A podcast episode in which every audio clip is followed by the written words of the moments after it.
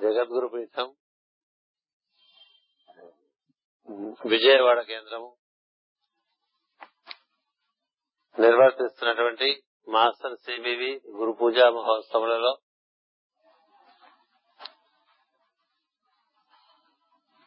ప్రాతకాలంలో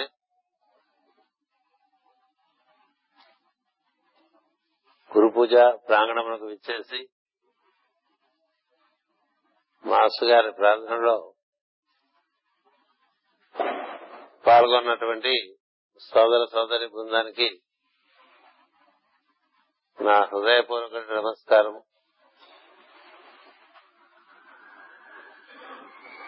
మాస్టర్ గారు మనకి ప్రార్థనలో ఎలాంటి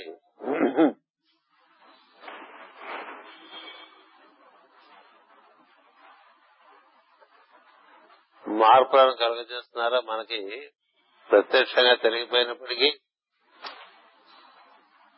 క్రమంగా కాలక్రమంలో మనకి దాని యొక్క పర్యవసానం గోచరిస్తూ ఉంటుంది. మాస్టర్ గారి స్మరణ చేసిన వెంటనే మనసు మన వశంలో కాక మాస్టర్ గారి వశంలోకి అది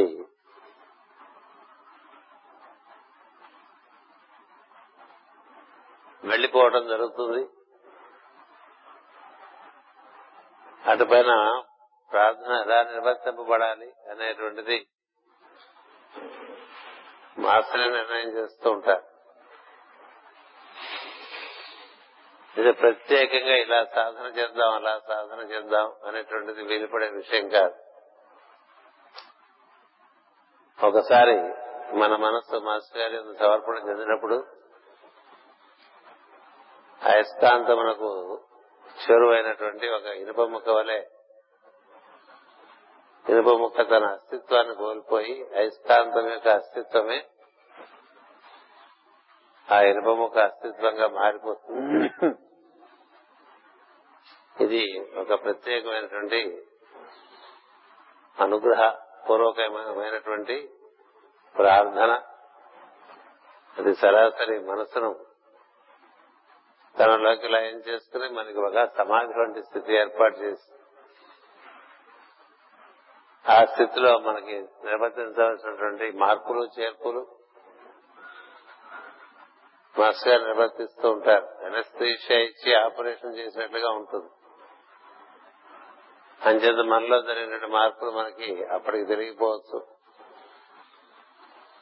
ఎనస్థీషియా మొత్తం వదిలిన తర్వాత బాగా జరిగింది ఆపరేషన్ చేస్తారు కదా.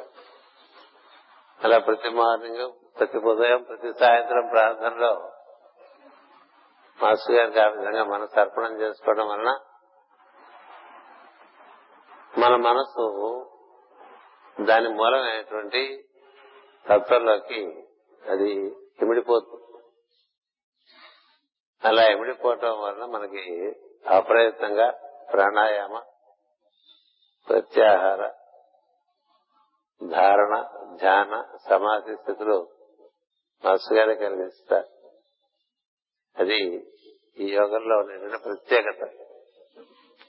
ప్రాణాయామము ప్రత్యాహారము ధారణము ధ్యానము సమాధి అన్నటువంటివి మనకి యోగ అంగములలో సాధకుడు సాధన చేసుకుంటూ క్రమముగా తన మూలంలోకి తాను ఇమిడిపోయేటువంటి విధానం ఒకటి ఇవ్వబడి ఉన్నది. ఆ విధానం అంతా కూడా మాస్టర్ గారు చక్కగా తానే నిర్వర్తిస్తారు. అని చేత నిన్న మనం తెలుపుకున్నట్టుగా ఒక్కసారి మనం కనుక రైలు పెట్టి ఎక్కి కూర్చుంటే ప్రయాణం ఏ విధంగా రైలు బండి తీసుకెళ్ళిపోతుందో ప్రతి స్టేషన్కి మనం వెళ్ళక్కర్లే అదే పట్టుకుపోతుంది. మనం అన్ని స్టేషన్లు దాటించేసి టెర్మినల్ దగ్గర ఆగిపోతుంది. ఇలా వెళ్తే చెన్నై దగ్గర ఆగిపోతుంది అలా వెళ్తే కలకత్తా దగ్గర ఆగిపోతుంది. అప్పుడు టెర్మినల్ తీసుకెళ్ళిపోతుంది బండి. మనం ప్రత్యేకించి ఇంకేమి ప్రయత్నం చేయక టికెట్ కొనుక్కుని ఎక్కటమే. అని చేత మాస్టర్ గారు ఇప్పుడు చెప్తూ ఉండేవారు మనకి రైలు పెట్టి ఎక్కేంత వరకే రా నీ లగేజ్ నీకు బరువు. రైలు పెట్టి ఎక్కిన తర్వాత రైలు మోస్తుంది కదా రా నీ లగేజ్ అని చెప్తుంది కదా? ఇంట్లో సామాన్లు అన్ని ఒకటి నాలుగు తయారు చేసుకుని ప్రయాణానికి బయలుదేరిన వాడు ఎంతవరకు శ్రమ పడతాడు దాన్ని ఇంట్లోంచి ఆటోలోనో కార్లోనో పెట్టుకోవటం. అక్కడి నుంచి ఆటోయో కారో మోసేస్తూ కదా? మనం అయ్యాం కదా. ఆ తర్వాత రైల్వే ప్లాట్ఫామ్ వరకు మోసుకెళ్తాడు. ఎట్లా అట్లా ఆయాసపడుతూ ఒకసారి రైలు ఎక్కిస్తాడు అనుకోండి పెట్టలేదని సర్దేశాడు అనుకోండి వాటి కింద వీటి కింద ఎక్కువ సామాన్ ఉంటే పక్క వాళ్ళ సీట్ల కింద తోసేస్తుంటాం కదా. ఇంకా అసలు మన నిశ్చింతే మన సామాన్ మనం మోయాం కదా మోస్తాం. మన సామాను మనం మోయాం. లగేజ్కి ఇంత టికెట్ ఏం లేదు మనకి ఇంతవరకు. అది కూడా రావచ్చు ముందు ముందు. ప్రస్తుతానికి రైలు ప్రయాణానికి లగేజ్ రెస్ట్రిక్షన్ ఏం లేదు. ఒకటి నాలుగు పెట్టెలు తోసేసుకుంటూ వెళ్తారు. అదే విమానం అయితే పదిహేను కేజీలు అంటారు తక్కువ లగేజ్ ఉంటే తప్ప ఎగరటానికి వీల్లేదు. కదా? జీవితంలో కూడా మన లగేజ్ అంటే మనకు ఉండేటువంటి ప్రారంభ కర్మే. అది బాగా ఉందని కూడా మనం ఎగరలేము. విహంగముల వలె ఎగురుతూ జీవిస్తూ ఉండలేము ఎప్పుడు ఏవో బరువు లాగేస్తూ ఉంటాయి కిందకి. కదా అట్లా పాక్కుంటూ దేక్కుంటూ వెళ్తూ ఉంటాం. ఇట్లా పాక్కుంటూ దేక్కుంటూ వెళ్ళేటువంటి వాళ్ళు కూడా ఏ రైలు ఎక్కేసినా బస్సు ఎక్కేస్తే ఒకసారి ఆ పెట్టెలో చేరామనుకోండి లేకపోతే ఆ బస్సు ఎక్కేసామనుకోండి. ఇంకా ఆ తర్వాత మన లగేజ్ మనం మొయ్యం కదండి వస్తాం. అలాగే ఒక సద్గురుని ఆశ్రయించినటువంటి వారు ఏ విధంగా రైలు బండి ఎక్కినటువంటి వాడు రైలు బండిలో తన కేటాయించినటువంటి స్థానంలో కూర్చుని అక్కడి నుంచి విశ్రాంతి తీసుకుని ప్రయాణం సాగిస్తాడో తాను ప్రయాణం చేయడు ప్రయాణం సాగిపోతుంది. అన్ని స్టేషన్లు రైలు బండి దాటించేస్తుంది అలా మాస్టర్ యోగంలో మనం ఎక్కి కూర్చున్న తర్వాత ఇంకా ఇప్పుడు నేను ప్రాణాయామం చేయాలా? ప్రత్యాహారం చేయాలా? ఏం చేయటమే ఉండదు కూర్చోటమే ఉంటుంది. అది గొప్ప విషయం ఇది కూర్చుంటే అన్ని జరిగేటువంటి యోగం ఇది. అంతే తప్ప మనం ఏదో చేద్దాం అనేటువంటి భ్రమ భ్రాంతి ఉండేటువంటి యోగం కాదు. ఎందుకంటే చేయటం అనేటువంటిది మన వశంలో ఎప్పుడూ లేదు. జరగటం అనేటువంటిది ఒకటి ఉంటూ ఉంటుంది. అంటే నేను జరిపిస్తాను నువ్వు కూర్చో అని చెప్పారు ఆయన.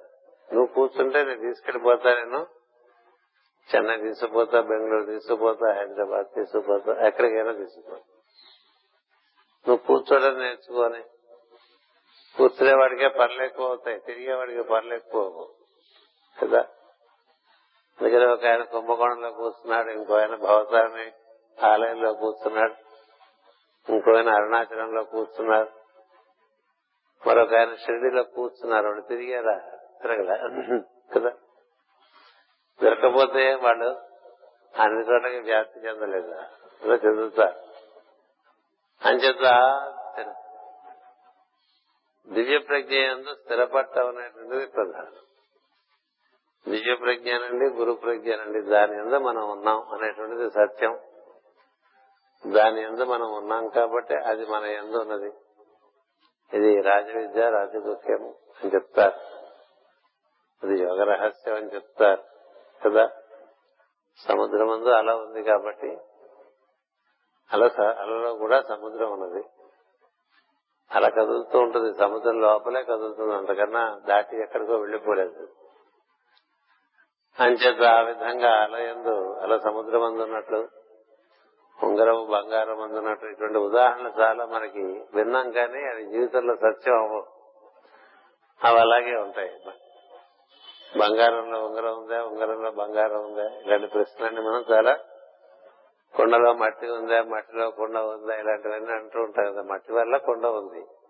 మట్టి లేకపోతే కొండ లేదు. కొండకు ప్రత్యేకమైన అస్తిత్వం లేదు. ఉంగరానికి బంగారం కాక వేరే అస్తిత్వం అంటూ ఏం లేదు.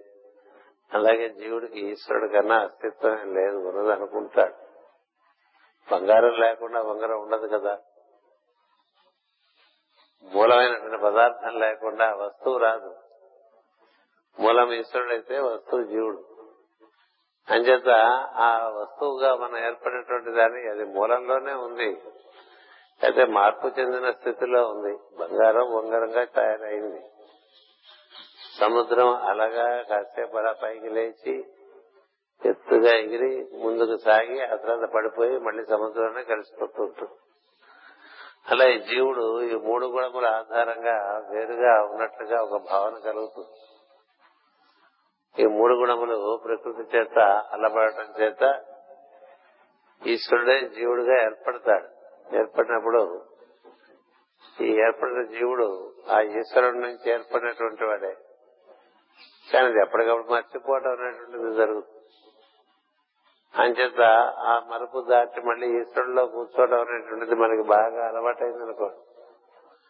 అప్పుడు అదే తానుగా ఉన్నది అని తెలిసి తను నిర్వర్తించవలసిన కార్యక్రమంలో కాలమును బట్టి దేశాన్ని బట్టి నిర్వర్తిస్తూ తదనుగుణం ఏంటంటే వైవిధ్యంతో కూడినటువంటి అనుభూతిని పొందుతూ ఉంటాడు తప్ప తాను ప్రత్యేకంగా అంతకన్నా చేయగలిగింది కూడా ఏమీ ఉండదు. అంచేత ఈశ్వరుని ఎందు మనం స్థిరపడటం అనేటువంటిది ప్రార్థనలో ప్రధాన లక్షణం. ఈశ్వరుడు అనే పదానికి ఆంగ్లంలో మాస్టర్ అంటూ ఉంటాం. అందుకని మాస్టర్ నమస్కారం అని చెప్పి మనం హృదయం నందు ఆ విధంగా స్థిరపడి ఉన్నట్లయితే మాస్టర్ గారు మన ఎందు యోగాన్ని ఆయన నిర్వర్తిస్తున్నారు. అది మనకి ప్రత్యేకంగా తెలుసుకోవాల్సిన విషయం. మనకి ఏం జరుగుతుందంటే కొంత అక్కడ విని ఇక్కడ విని ఇంకో పక్క మరొకరు ఇంకోటి చేస్తున్నది విని రకరకాలుగా అవన్నీ మనకి చేద్దాం అనిపిస్తూ ఉంటుంది. కదా? వాళ్ళు చేస్తున్నారని వీళ్ళు చేస్తున్నారని ఇంకోటి చేస్తున్నారని. ఇంకోటి చేస్తున్నారని మనం చేద్దాం అనిపించేదంతా కూడా రజోగుణమే. ఏం సందేహం లేదు. మనకి ఇవ్వబడింది మనం చేసుకోవటం అనేది మనం చెయ్యాలి. మనం చేయటం అంటే ఉండటమే చేయటంగా చెప్పారు కదా. అందుకనే కదా రమణ మహర్షి దగ్గరికి ఒక వారు ఒకరు ఇక్కడి నుంచే మన కృష్ణా జిల్లా వెళ్ళారు కదా గుంటూరు జిల్లా వెంకటచలం గారు అరుణాచలం వెళ్ళారు కదా. ఏదో చెయ్యాలి తెలుసుకోవాలంటే ఏ వద్దమ్మా కూర్చోమని చెప్పాడు కదా. పూరకొండప్ప అని చెప్పాడు పూరకొండప్ప చెప్పడం మన అదే మంత్రం అయిపోయి ఆయన ఆయనకి ఆత్మజ్ఞానం కలిగి ఆ తర్వాత అద్భుతమైనటువంటి రచనలు జ్ఞానపరంగా ధ్యానపరంగా ఆత్మపరంగా రాసిచ్చారు. అంతకుముందు భూత పుస్తకాలు రాసిచ్చారు ఆయన. ఏది? అంతకుముందు భూత పుస్తకాలు రాసిన ఆయనే. అటు పైన అనుభూతితో కూడిన పుస్తకాలు రాసిచ్చారు. ఎంత మార్పు వచ్చేసి కూర్చోమన్నారు అంతే. తెలిసిన వాళ్ళు ఎవరు చేయమని చెప్పారు. కూర్చోమని ఎంత కూర్చుంటే అంత జరుగుతుంది. ఎందుచేతంటే నీ నుంచి ఏం జరిపించాలో ప్రకృతి నిర్ణయం చేసి ఆ విధంగా జరిపించేస్తుంది. నువ్వు మాత్రం ఆయన వాళ్ళనే కూర్చోవాలి. చూడండి శివుడి ఒళ్ళో కూర్చున్నట్టు వినాయకుడిలాగా ఉండాలన్నమాట. మీరు శివ పరివారం చూసుకుంటే వినాయకుడు శివుడి తొడకి కూర్చుంటాడు. కదా? కుమారస్వామి అమ్మవారి తొడ మీద కూర్చుంటాడు. వీరభద్రుడు పక్క నిలబడతాడు. ముందు నంది సింహం తెలుక నెమలి ఇవన్నీ సామరస్యంగా ఉంటాయి. అలా మనకు పరివారం కనిపిస్తుంది. అంచేతే మనకి ధ్రువుడి కథలో కూడా ఇదివరకు బెదవాడలోనే చెప్పుకున్నాం. తండ్రి తొడయకి కూర్చోవాలని ప్రయత్నం చేసినట్టు ధ్రువుడు భంగపడి తపస్సు చేసి మళ్ళీ ఆ స్థానాన్ని పొందుతాడు. తండ్రి అంటే ఈశ్వరుడు అని అర్థం. మనందరికీ తండ్రి అతడే. అంచేత అలాంటి ఈశ్వరుల్లో మనం ఉంటాం. అతనిలోనే తిరుగుతూ ఉంటాం. అతనిలో నుండి మనకి ఇచ్చిన ప్రేరణను నిర్వర్తించినప్పటికీ అతనికి సమర్పణగా నిర్వర్తించుకోవడం ఇది మొత్తం వాంగ్మయంగా మనకి ఇచ్చారు. ఈ లేచిన గింజి పడుకునేంత వరకు జరిగేదంతా కూడా మన నుంచి ప్రకృతి జరిపించేటువంటిదే. ఎందుకంటే ప్రకృతే మన ఆ విధంగా నిద్ర నుంచి మేలుకాంపింపజేసింది మన మేలుకొలిపి మన చేత కర్తవ్యాలు నిర్వర్తింపజేసి మనకి తదనుగుణమైన అనుభూతినిచ్చి మళ్ళీ మన నిధులకు పట్టుకుపోతుంటుంది సాయంత్రం. ఇచ్చిన పని అంతా మనలోని ప్రకృతి నిర్వర్తిస్తుంటే మనం చూసేటువంటి ఒక స్థితి ఉంటుంది. మనకు ఒంటో బాగుండకపోయినా దాన్ని చూస్తూ ఉండొచ్చు. అంత బాగుండకపోయినా చూస్తూ ఉండొచ్చు. బాగున్నా చూస్తూ ఉండొచ్చు. ఒక్కొక్క రోజు శరీరం తేలిగ్గా ఉంటుంది ఒక్కొక్క రోజు శరీరం బరువుగా ఉంటుంది. ఒక్కొక్క రోజు భావాలు కొంచెం అదొక మాదిరిగా ఉంటాయి ఒక్కొక్క రోజు తేలిగ్గా ఉంటాయి. వీటినన్నిటి కూడా చూస్తూ ఉండొచ్చు వాతావరణం ఎప్పుడు మారుతూ ఉంటుంది కదా. వాతావరణం అంటే ఎప్పుడూ మార్పు చెందేదాన్ని వాతావరణం అన్నారు. అదే మనలో కూడా వాతావరణం మారుతూ ఉంటుంది అన్నట్లాగా ఇవాళ ఉండదు. ప్రతి క్షణాన్ని మారుతూనే ఉంటుంది. ప్రతి ముహూర్త కాలంలోనూ వాతావరణం మారుతూ ఉంటుంది. అంటే వాతావరణం ఎప్పుడూ మారే వాతావరణంలో నువ్వు మారకుండా ఉన్నట్లయితేనే నువ్వు ఈ మారుతున్న దాన్ని చూసి ఆనందం చెందగలవు. అలా కాకపోతే నువ్వు అందులోకి పడి కొట్టుకుపోతూ ఉంటావు. ప్రవాహంలో జీవిత ప్రవాహం ఉంటుంటావు అంచేత నదిలో కొట్టుకుపోవడం వేరు. నది మీద పడవ వేసుకుని ఆ పడవలో కూర్చుని ఉంటే ప్రవాహం ఏ విధంగా రకరకాలుగా అది. ఎన్ని మలుపులు తిరుగుతోంది ఎంత వేగంతో వెళ్తుంది కొన్ని చోట్ల వేగంగా ఉంటుంది కొన్ని చోట్ల తక్కువ వేగంగా ఉంటుంది కొన్ని చోట్ల నిశ్చలంగా ఉంటుంది. ఇవన్నీ నువ్వు చూడొచ్చు. చుట్టుపక్కల ఉండేటువంటి దృశ్యాలని చూడవచ్చు. ఇదంతా ఎప్పుడు వీలు పడుతుందంటే మనం బాగా గమనించటం అనేటువంటిది నేర్చుకుంటే. అందుకని ఈ పదానికి చాలా విలువ ఉన్నది యోగ శాస్త్రంలో గమనించుట to witness to observe to witness జరుగుతున్న దాన్ని గమనిస్తుంటా. బయట జరిగేది గమనిస్తూ ఉండాలి లోపల జరిగేది గమనిస్తూ ఉండాలి. లోపల మనకు అనేక అనేకమైన ఆలోచనలు వస్తుంటాయి కదా. వాటిని గమనిస్తూ ఉంటేనే అవి ఎలా వచ్చిపోతూనే ఉంటాయి రకరకాలుగా వచ్చిపోతుంటాయి. కొన్ని వికారంగా వస్తుంటాయి కొన్ని భావాలు. కొన్ని నిరాశాజనకంగా వస్తుంటాయి. కొన్ని అసంతృప్తితో కూడినట్టు వస్తూ ఉంటాయి. ఇలా రకరకాల కొన్ని మోహంతో కూడినటువంటి వస్తూ ఉంటాయి. ఇలా ఎన్నో రకాల భావాలు అలా మన మనసు అనేటువంటి తెర మీద అలా వచ్చిపోతూ ఉంటాయి. ఆ వచ్చిపోతుండే ప్రతిభావంతో అది నేను పట్టుకుపోవడానికి ప్రయత్నం చేస్తూ ఉంటుంది. నేను పట్టుకుపోవడానికి ప్రయత్నం చేస్తుంటుంది. నువ్వు పట్టుకుపోకుండా అది ఎలా వచ్చి ఎలా వెళ్తుందో చూస్తూ ఉండదు ఇట్లా ఒక మేఘం వస్తుంది అనుకోండి దాంతో పాటు మనం పోలేం కదా. అది నల్లటి మేఘం కావచ్చు తెల్లటి మేఘం కావచ్చు. అలా వచ్చే మేఘాలన్నింటినీ వచ్చే పోయే మేఘాలలాగా మన భావాలు అలా వస్తూ పోతూ వస్తూ పోతూ వస్తూ పోతూ ఉంటాయి. అలాగే జీవితంలో సన్నివేశాలు కూడా వస్తూ పోతూ ఉంటాయి. ఏవి శాశ్వతంగా ఉండవు. మనుషులు పరిచయాలు కూడా శాశ్వతంగా ఉండవు. చిన్నతనంలో ఉండేటువంటి పరిచయాలు ఇప్పుడు ఉండవు. మధ్య వయస్కులో అటు పైన ముందుకు సాగుతున్న కొద్దీ బండిలో ప్రయాణం చేసేటువంటి వాడు ఎవరో ఒకళ్ళు వెళ్ళి చెప్పండి చాలు. ఆవిడ వెళ్ళారులేండి. అంచేత వెళ్తూ ఉంటే మనం అలా దృశ్యాలు వచ్చి వెళ్ళిపోతూ ఉంటాయి కదా. దృశ్యాలు వచ్చి వెళ్ళిపోతూ ఉంటాయి. మనం అలాగే ఉంటాం కదా. అలా మన భావాలు మన జీవితంలో ఘట్టాలు చాలా వస్తాయి. ఇందులో మన ఇందులోంచి బయటపడలేమేమో అన్నట్టుగా వస్తూ ఉంటాయి. ఇవి ఎప్పటికీ అవుతాయి అన్నట్టుగా ఉంటాయి కదా. కానీ వచ్చేది ప్రతిదీ వెళ్ళిపోయేది అనేటువంటి ఒక జ్ఞానం మనకి పెద్దలు ఇచ్చారు ఆగమాపాయన అని. అన్ని వచ్చినవన్నీ వెళ్ళిపోతాయి. అంచేత నీకు ఏర్పడినవన్నీ కూడా మళ్ళీ వెళ్ళిపోతాయి. మళ్ళీ నువ్వు ఉంటావు ఎప్పటికి. అంచేత నీవు ఈశ్వరుడి నుంచి దిగి వచ్చినటువంటి వాడివి కాబట్టి ఈశ్వరుడు వలనే శాశ్వతుడు అని చెప్తా అది మనకి గుర్తుండి మిగతావన్నీ వచ్చిపోయేవి అని తెలుస్తుంటే ఆ వచ్చిపోయే వాటితో పాటు మనం కూడా పోతూ ఉంటాం అనేటువంటిది ఆగిపోతుంది. ప్రతి పోయిన వాటితో మనం పోలేం కదా. ప్రతి అయిపోయిన భావం మళ్ళీ కొత్త భావం వస్తుంటది ఆ భావం వెళ్ళిపోతుంటది ఇంకో భావం వస్తుంది ఆ భావం వెళ్ళిపోతూ ఉంటుంది ఇలా మేఘములు మనం కూర్చుంటే వచ్చి వెళ్ళిపోతూ ఉంటాయి ఆకాశంలో కదా. మా ఊరు వెళ్తున్నావా మేఘమా అక్కడ మా వాళ్ళు ఉన్నారు వాళ్ళ కబురు చెప్పి ఇలాంటి పాటలన్నీ పాడుకున్నాం కదా. మా ఊరి గుడిపోయి నుంచి వస్తున్నావా అంటాం. అక్కడ మా వాళ్ళు ఉన్నారు వాళ్ళకి మాటలు చెప్పు ఇలా సందేశం చెప్పు మేఘ సందేశాలు. అవన్నీ వెళ్ళిపోయే వాటితో మనం ఇక్కడే ఉంటాం కదా అనేది తెలియాలి. ఎక్కడ ఉంటాం? హృదయం మంది ఉంటాం. హృదయం మంది ఉన్నటువంటి వాడికి మొత్తం తన జీవితంలో వచ్చి వెళ్ళిపోయే సంఘటనలన్నీ కూడా ఇవన్నీ సినిమా మీద కథ లాంటిది అన్నట్టుగా ఉంటుందండి. మనసులో కూర్చుంటే అలా ఉండదు. అదే తేడా. మనసులో కూర్చోడానికి హృదయంలో కూర్చోడానికి తేడా ఏంటంటే మనసులో కూర్చుంటే రంగులు రాట్నం ఎక్కినట్టుగా ఉంటుంది బుర్ర తిరిగిపోతుంది. కదా? రంగులు రాట్నం ఎక్కామనుకోండి ఇలా గిరగిర గిరగిర గిర తిప్పి వాడు పడేస్తాడు. అమ్మాయి అనుకుంటా కదా. ఇప్పుడు గురు పూజలకు వచ్చామనుకోండి అలా ఉంటుంది.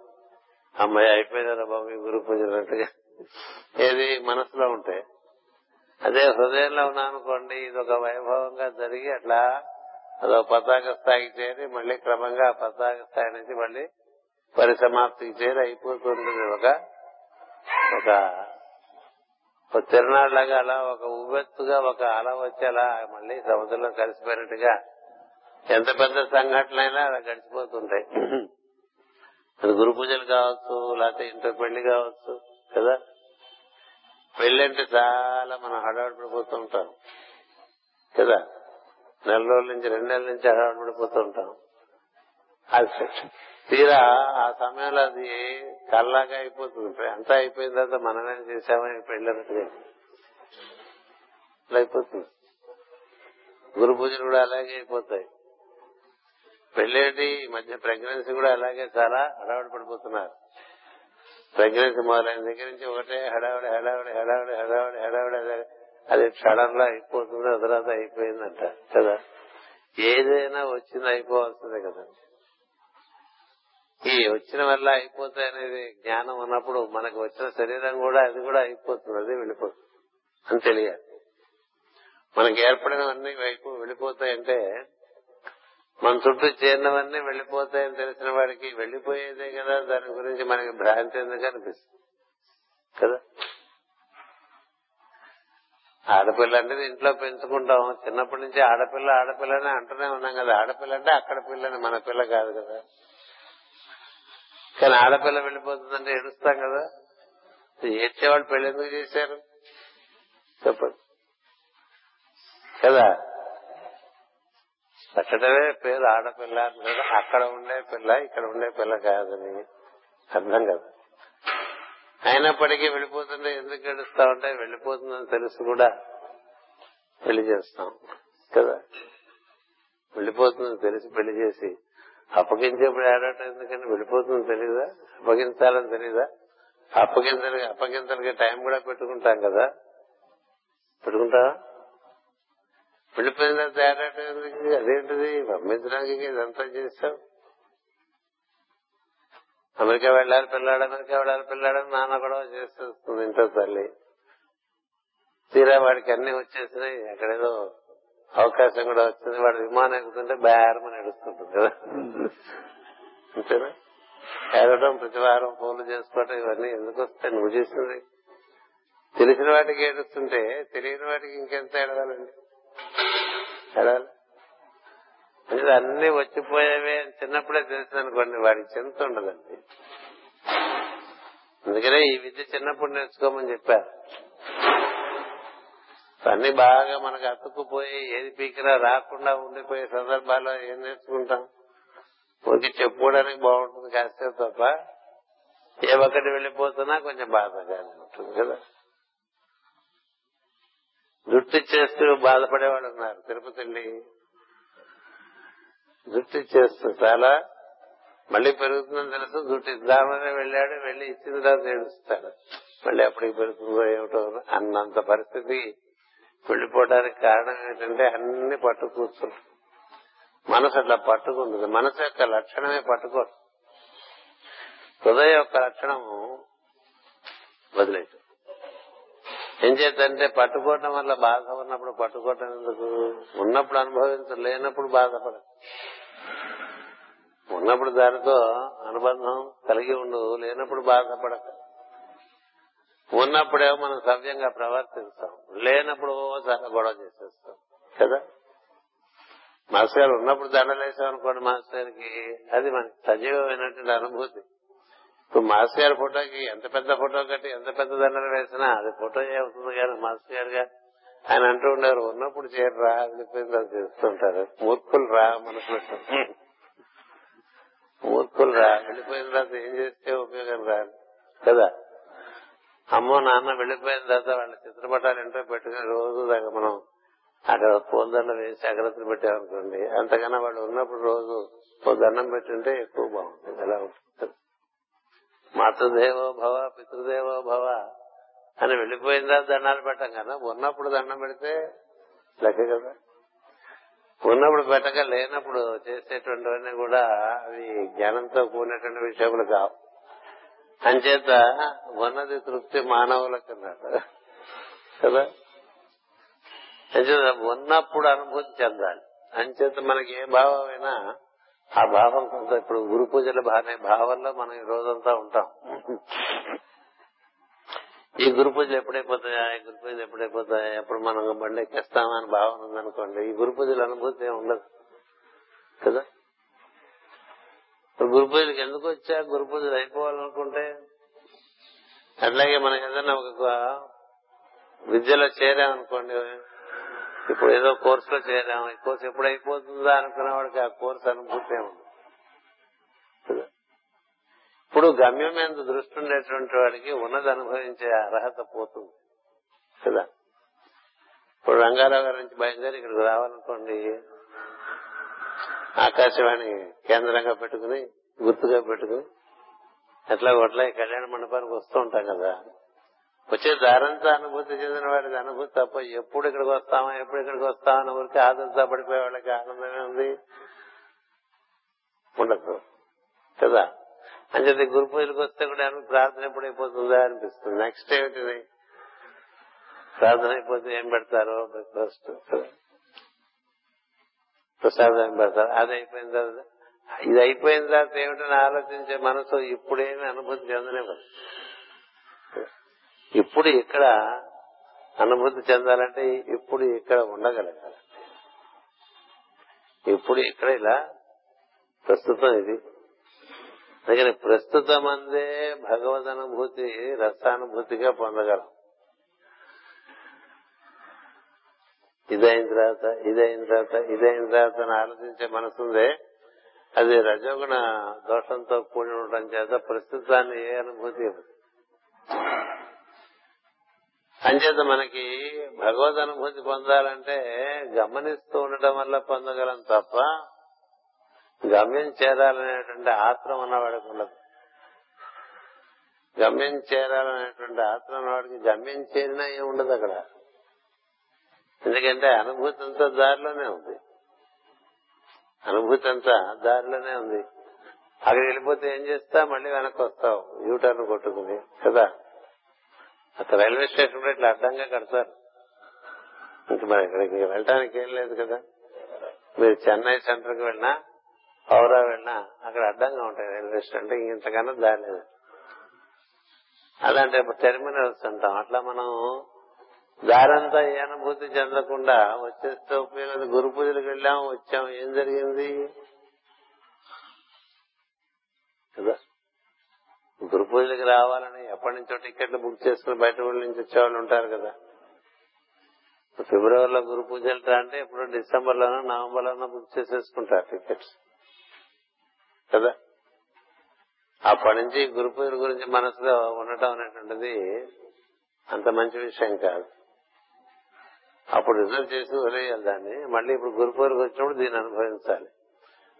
ప్రస్తుతం ఏముందో దాన్ని అనుభవిస్తూ ఉండాలి తప్ప ఎప్పుడు ఫ్యూచర్లో ఉండేటువంటి మనసు ఏది అనుభూతి.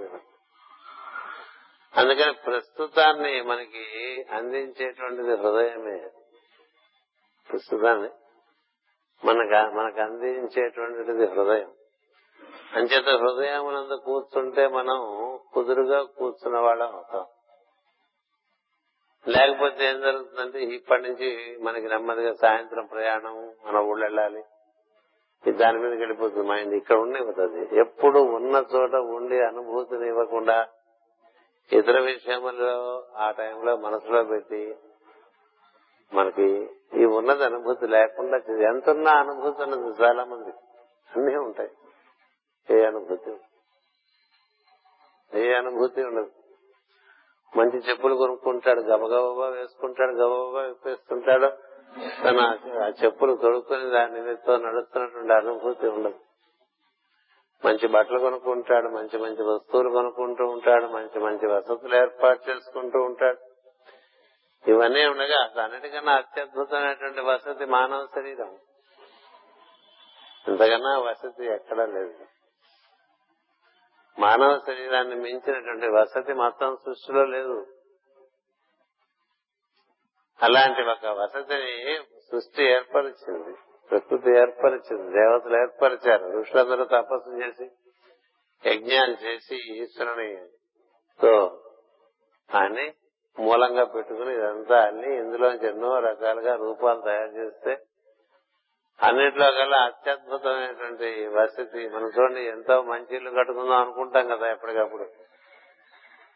ఎందుకని? సుఖంగా ఉండాలని కదా కట్టుకుంటాం అసలు ఇచ్చిన సుఖపడటం అనేటువంటి తెలివి ఉంటే దేంతోనైనా సుఖపడదు. అసలు మనకి వసతి ఇచ్చినా అంతకన్నా ఇంకోటి బాగుంటుంది ఇంతకన్నా ఇంకోటి బాగుంటుంది అనుకుంటూ ఉన్నది అనుభవించలేనటువంటి పరిస్థితి వస్తుంది. అంచేత మనకి మానవ శరీరం అందు మనం ఉన్నాంట అంటే అది చాలా పెద్ద వసతి అది. ఈ శరీరంలో మనం అన్ని అనుభూతి చెందవచ్చు. ఇహము అనుభూతి చెందవచ్చు పరము అనుభూతి చెందవచ్చు పరిపూర్ణంగా అనుభూతి చెందవచ్చు. జంతువులు పరమును అనుభూతి చెందలేవు. దేవతలు భూలోకం మీద అలా నేల మీద నిలబడి అనుభూతి చెందలేరు. ఓ మామిడి పండు తినలేరు. వాళ్ళు ఎవరైనా మనుష్య శరీరాన్ని ఆవరిస్తారు లేకపోతే మనుషులుగా పుట్టాలి. ఇక్కడ ఓ జామ పండు తినాలన్నా ఓ పండు తినాలన్నా మానవుడు ఇటు ఇహమును అటు పరమును రెండింటిని చక్కగా అనుభూతి పొందేటువంటి ఒక వసతిగా మనకి ఈ మానవ శరీరాన్ని ఇచ్చారు. అంచేత మనం ఇందులో ఇంకెప్పుడు వెళ్ళిపోదామా ఎప్పుడు వెళ్ళిపోదామా అనుకోకూడదు కదా? ఎప్పుడు వెళ్ళిపోతాం? బాగా ఉంటా. అన్ని అన్ని సౌకర్యాలు కలిగినటువంటి వసతి ఏర్పాటు చేస్తే నేను వెళ్ళిపోతాను వెళ్ళిపోతానంటే ఎట్లాగండి? అంటే నీకేం చేతగా లేదని అర్థం అంతే కదా. చేతగాకే చాలా మంది విశేషమైన విషయాల్ని తెలియక వాటిని వదిలేసి వచ్చేస్తూ ఉంటారు. తర్వాత తెలుస్తున్నారు అదే పొరపాటు చేశాను అంచేత ఈ మానవ శరీరంలో ఉండి పొందగలిగినవన్నీ పొందవచ్చు. ఈశ్వరానుగ్రహము ఈశ్వర సాన్నిధ్యము. ఈశ్వరానుభూతి పొందుతూ ఉండవచ్చు ఈ దేహము ఆనందంగా అనుభూతి చెందవచ్చు అటు పరమును పొందవచ్చు అన్ని అవకాశాలు ఉండేటువంటి శరీరం అలాంటి శరీరంలో కదా పురంజనుడు ప్రవేశించాడని చెప్పుకున్నాం గురు పూజలు. అలా ప్రవేశించిన వాడు దాన్ని చక్కగా నిర్వర్తించుకోలేకపోవడం వల్ల రకరకాలుగా భంగపాటు పడతాడు. మన పరిస్థితి అది. మనకి ఈ శరీరమునందు ఉండటం చేత ఎలాంటి అనుభూతి పొందగలమో మనకు తెలియాలంటే మనం ప్రత్యేకంగా మన లోపల జరుగుతున్న దాన్ని గమనిస్తూ ఉండాలి. అలాంటి గమనం మనం గమనించుట అనేటువంటిది మనకి ప్రధానంగా ఉండాలి. అలాగే ప్రసాదం తింటున్నాం అనుకున్న తర్వాత ఈ ప్రవచనం అయిన తర్వాత దాన్ని గమనిస్తూ ఉండాలి. చేత్తో నోట్లో పెట్టుకుంటాం నాలుగు రుచి చూపిస్తూ ఉంటుంది. కంఠ మింగుతూ ఉంటుంది. కంఠ మింగలేదు అనుకోండి ఏం చేస్తారండి? ఒక మాట చెప్పండి. మనం అంత సులభంగా తీసుకుంటాం కదా. ఇలా గబ గబ గబ నోట్లో పెట్టేస్తుంటాం అది మింగేస్తున్నది మింగలేదు అనుకోండి ఏం చేస్తాం? మింగుడు పట్టలేదండి అంటే అయిపోయింది కదా విపరీతం. మరి మింగుడు పడేటువంటి ప్రజ్ఞగా మనకి గుహేకులని కంఠంలో ఉన్నారట గుహేకులు వాడు అలా మింగుతూ ఉంటాడు కదా. నోట్లో పెట్టింది మింగటం అనేటువంటిది సామాన్య విషయం కాదు. గొడగబడకపోతే ఏమీ లేదు. కదా? మరి ఇవన్నీ గమనిస్తున్నాం నాలుక తింటోంది. ఎంత బాగా తింటుందని నాలుక? చుట్టూ అన్ని ఉండేటువంటి కూరపళ్ళ మధ్య నాలుక ఏ పండ్ల కింద పడకుండా ఆహారాన్ని అటు ఇటు చూస్తూ చక్కగా పచ్చనం చేసి కదా లోపలికి పంపిస్తుంది. కదా? ఎన్ని ఉన్నాయి మొత్తం? పైన పదహారు కింద పదహారు పూర్తిగా ఉంటాయి. మరి వాడి మధ్య పడకుండా వాటిలో ఏ పంట కింద పడకుండా తింటుందే? మన నాలుక ఎంత బాగా జరుగుతుంది అప్పుడప్పుడు పడుతూ ఉంటుంది కదా? పడినప్పుడు తెలుస్తుంది ఓహో ఇలా పడకూడదు కష్టం పడితే మనకి చాలా ఇబ్బంది కలుగుతుంది. తింటుంటే నాలుగు కత్తిరించుకుపోవటం ఇటువంటి జరుగుతూ ఉంటాయి కదా ఇంతటి వాళ్ళకైనా. అందుకని మనం గమనిస్తున్నాం అనుకోండి ఎన్ని అద్భుతమైన ప్రజ్ఞలు మనలో పనిచేస్తున్నాయో మనకు తెలుస్తుంది. మనకి చీకటిగా ఉన్నా సరిగ్గా నోటి దగ్గరికే వెళ్తుంది. చెయ్యి ముద్ద తీసుకొని ఇంకెక్కడికి పోదు. కదా? చీకట్లో భోజనం చేయాలనుకోండి నాలుగు మనకి నోటి దగ్గరికే వెళ్తుంది. చెయ్యి ముద్ద తీసుకుని తప్ప కంటి దగ్గరకో చెవి దగ్గరకో వెళ్ళదు కదా? అలా అలవాటు చేశాను దానికి. అంచేది ఇన్ని రకాలుగా మనం గమనిస్తూ ఉంటే చేత్తో కర్మేంద్రియంతో తీసుకోవటం జ్ఞానేంద్రియానికి అప్పచెప్పటం అది జ్ఞానేంద్రియం రుచి చూపిస్తూ ఉంటుంది. ఆ రుచిని బాగా మనం అనుభూతి చెందుతూ దాన్ని గుడక వేయటం అది లోపలికి వెళ్ళటం. ఆ లోపల మనకు ఉండేటువంటి స్టమక్ అంటాం కదా గర్భాశయం. గర్భాశయం అని అంటారు జీర్ణాశయం. అది నిండే వరకే తినిపిస్తుంది ఆ తర్వాత ఇంకొద్దని చెప్తుంది మనం వింటే. ఇంకొద్దు చాలు. మామూలుగా మనం కబుర్లు చెప్పుకుంటూ తింటూ ఉంటే అది ఎలా పడిపోయి చివరికి అది బరువు ఎక్కిపోయి తిన్న తర్వాత బరువుగా ఉంటుంది. అంటే ఊరికి తిండి విషయమనే కాదు అన్ని విషయాల్లో కూడా ఇలాగే ఉంటుంది. ఉదాహరణ చెప్తున్నా. ఇలా మనలో జరిగే వాటన్నిటికన్నా ముఖ్యంగా జరిగేది నిన్న చెప్పినటువంటి విషయం స్పందన. జరుగుతూ ఉంటుంది. అహర్నిశలో జరుగుతూ ఉంటుంది అది మనలో. కదా? మిగతా కార్యక్రమాలన్నీ అహర్నిశలు జరిగేవేం లేవు. ఒకటే అహర్నిశలు జరిగేటువంటి కార్యక్రమము. అది మనలో జరిగేటువంటి స్పందన. ఆ స్పందన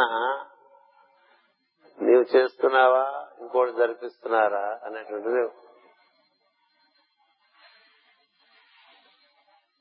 తాను చేస్తున్నా అనుకున్న చేస్తున్నాను అనుకున్నప్పటికీ పర్వాలేదు. ఆ స్పందన ఎలా జరుగుతుందో దాని ఎందు మనం కనుక బాగా ఉత్సుకత కలిగి ఉండి దానిని గమనించేటువంటి స్థితిలోకి వెళ్ళగలిగితే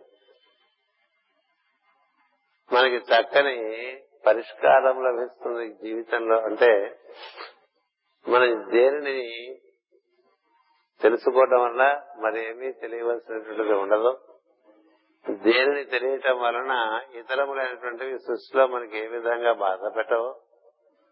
సృష్టి ఏ విధంగా మనకు ఒక చక్కని అనుభూతినిచ్చేటువంటి ఒక దివ్య క్షేత్రంగా అనిపిస్తుందో దానిని ఇవ్వటానికి పెద్దలు మనకి రకరకాలుగా ప్రయత్నం చేశారు. అంచేది ఇక్కడ ఒక మాట చెప్తారు. మనము పూర్వము హంసలము మన నిజ స్వరూపములను గమనించుకును పూర్వము మనము హంసలము నీవు నేను అనేటువంటిది హంస. అహంస అతడే నేను మన హంసలుగా ఉండేవాళ్ళం. జంట హంసల్లో ఒక హంస శరీరంలో ప్రవేశించిందండి. ప్రవేశించేసరికి ఏమవుతుందంటే ఒక హంస బయట ఒక హంస లోపల అందుకనే మనం గాలి బయటికి నుంచి లోపలికి పిలుస్తుంటాం మళ్ళీ లోపల నుంచి గాలి బయటకు వచ్చేస్తుంది. ఇది డబుల్ యాక్షన్ ఒకే వాయువు లోపలికి ప్రవేశించింది కానీ అది అంతకు ముందు లోపలికి ప్రవేశించక ముందు బయట ఉన్నదే. అందుకని లోపల బయట లోపల బయట లోపల బయటగా అది అనుసూతంగా నడుస్తూ ఉంటుంది జంట హంసగా అది భాగవతంలో చతుర్థ స్కంధంలో చెప్పింది మీకు వినిపిద్దాం. దాని మీద మనకు అనురక్తి పెరుగుతుందన్న ఉద్దేశంతో నిన్న ఈ విషయం చెప్దామని అనుకున్నా. ఇవాళ చెప్పడానికి ఈ సమయం పట్టింది. అంచేత జీవునకు దేహములుండను గాని అతడు దేహముడు కాదు. జీవునకు దేహముండను గాని అతడు దేహము కాదు. తెలుసు కదా మనందరికి? మనం మన దేహం కాదని మనకి స్పష్టంగా ఇప్పటికే తెలుసుండాలి ఇన్నేళ్ళ సాధన మీద. దేహానికి ఏదన్నా వస్తే మనకు వచ్చింది అనుకోకూడదు దేహానికి వచ్చింది అనుకో కదా?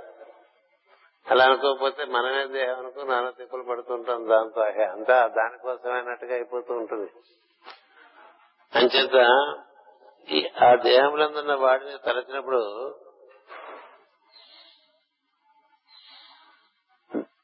బంధము కలుగును. నేను దేహమునందే ఉన్నాను అనుకోకూడదు దేహంలోకి వచ్చిపోతూ ఉంటాను. దేహము సంకల్ప రూపమున వచ్చుతూ పోతున్నదని తెలిసినప్పుడు బంధము కలగను తనకు దేహము కలుగును గాని తాను దేహమున ఉండడని తెలియవలను.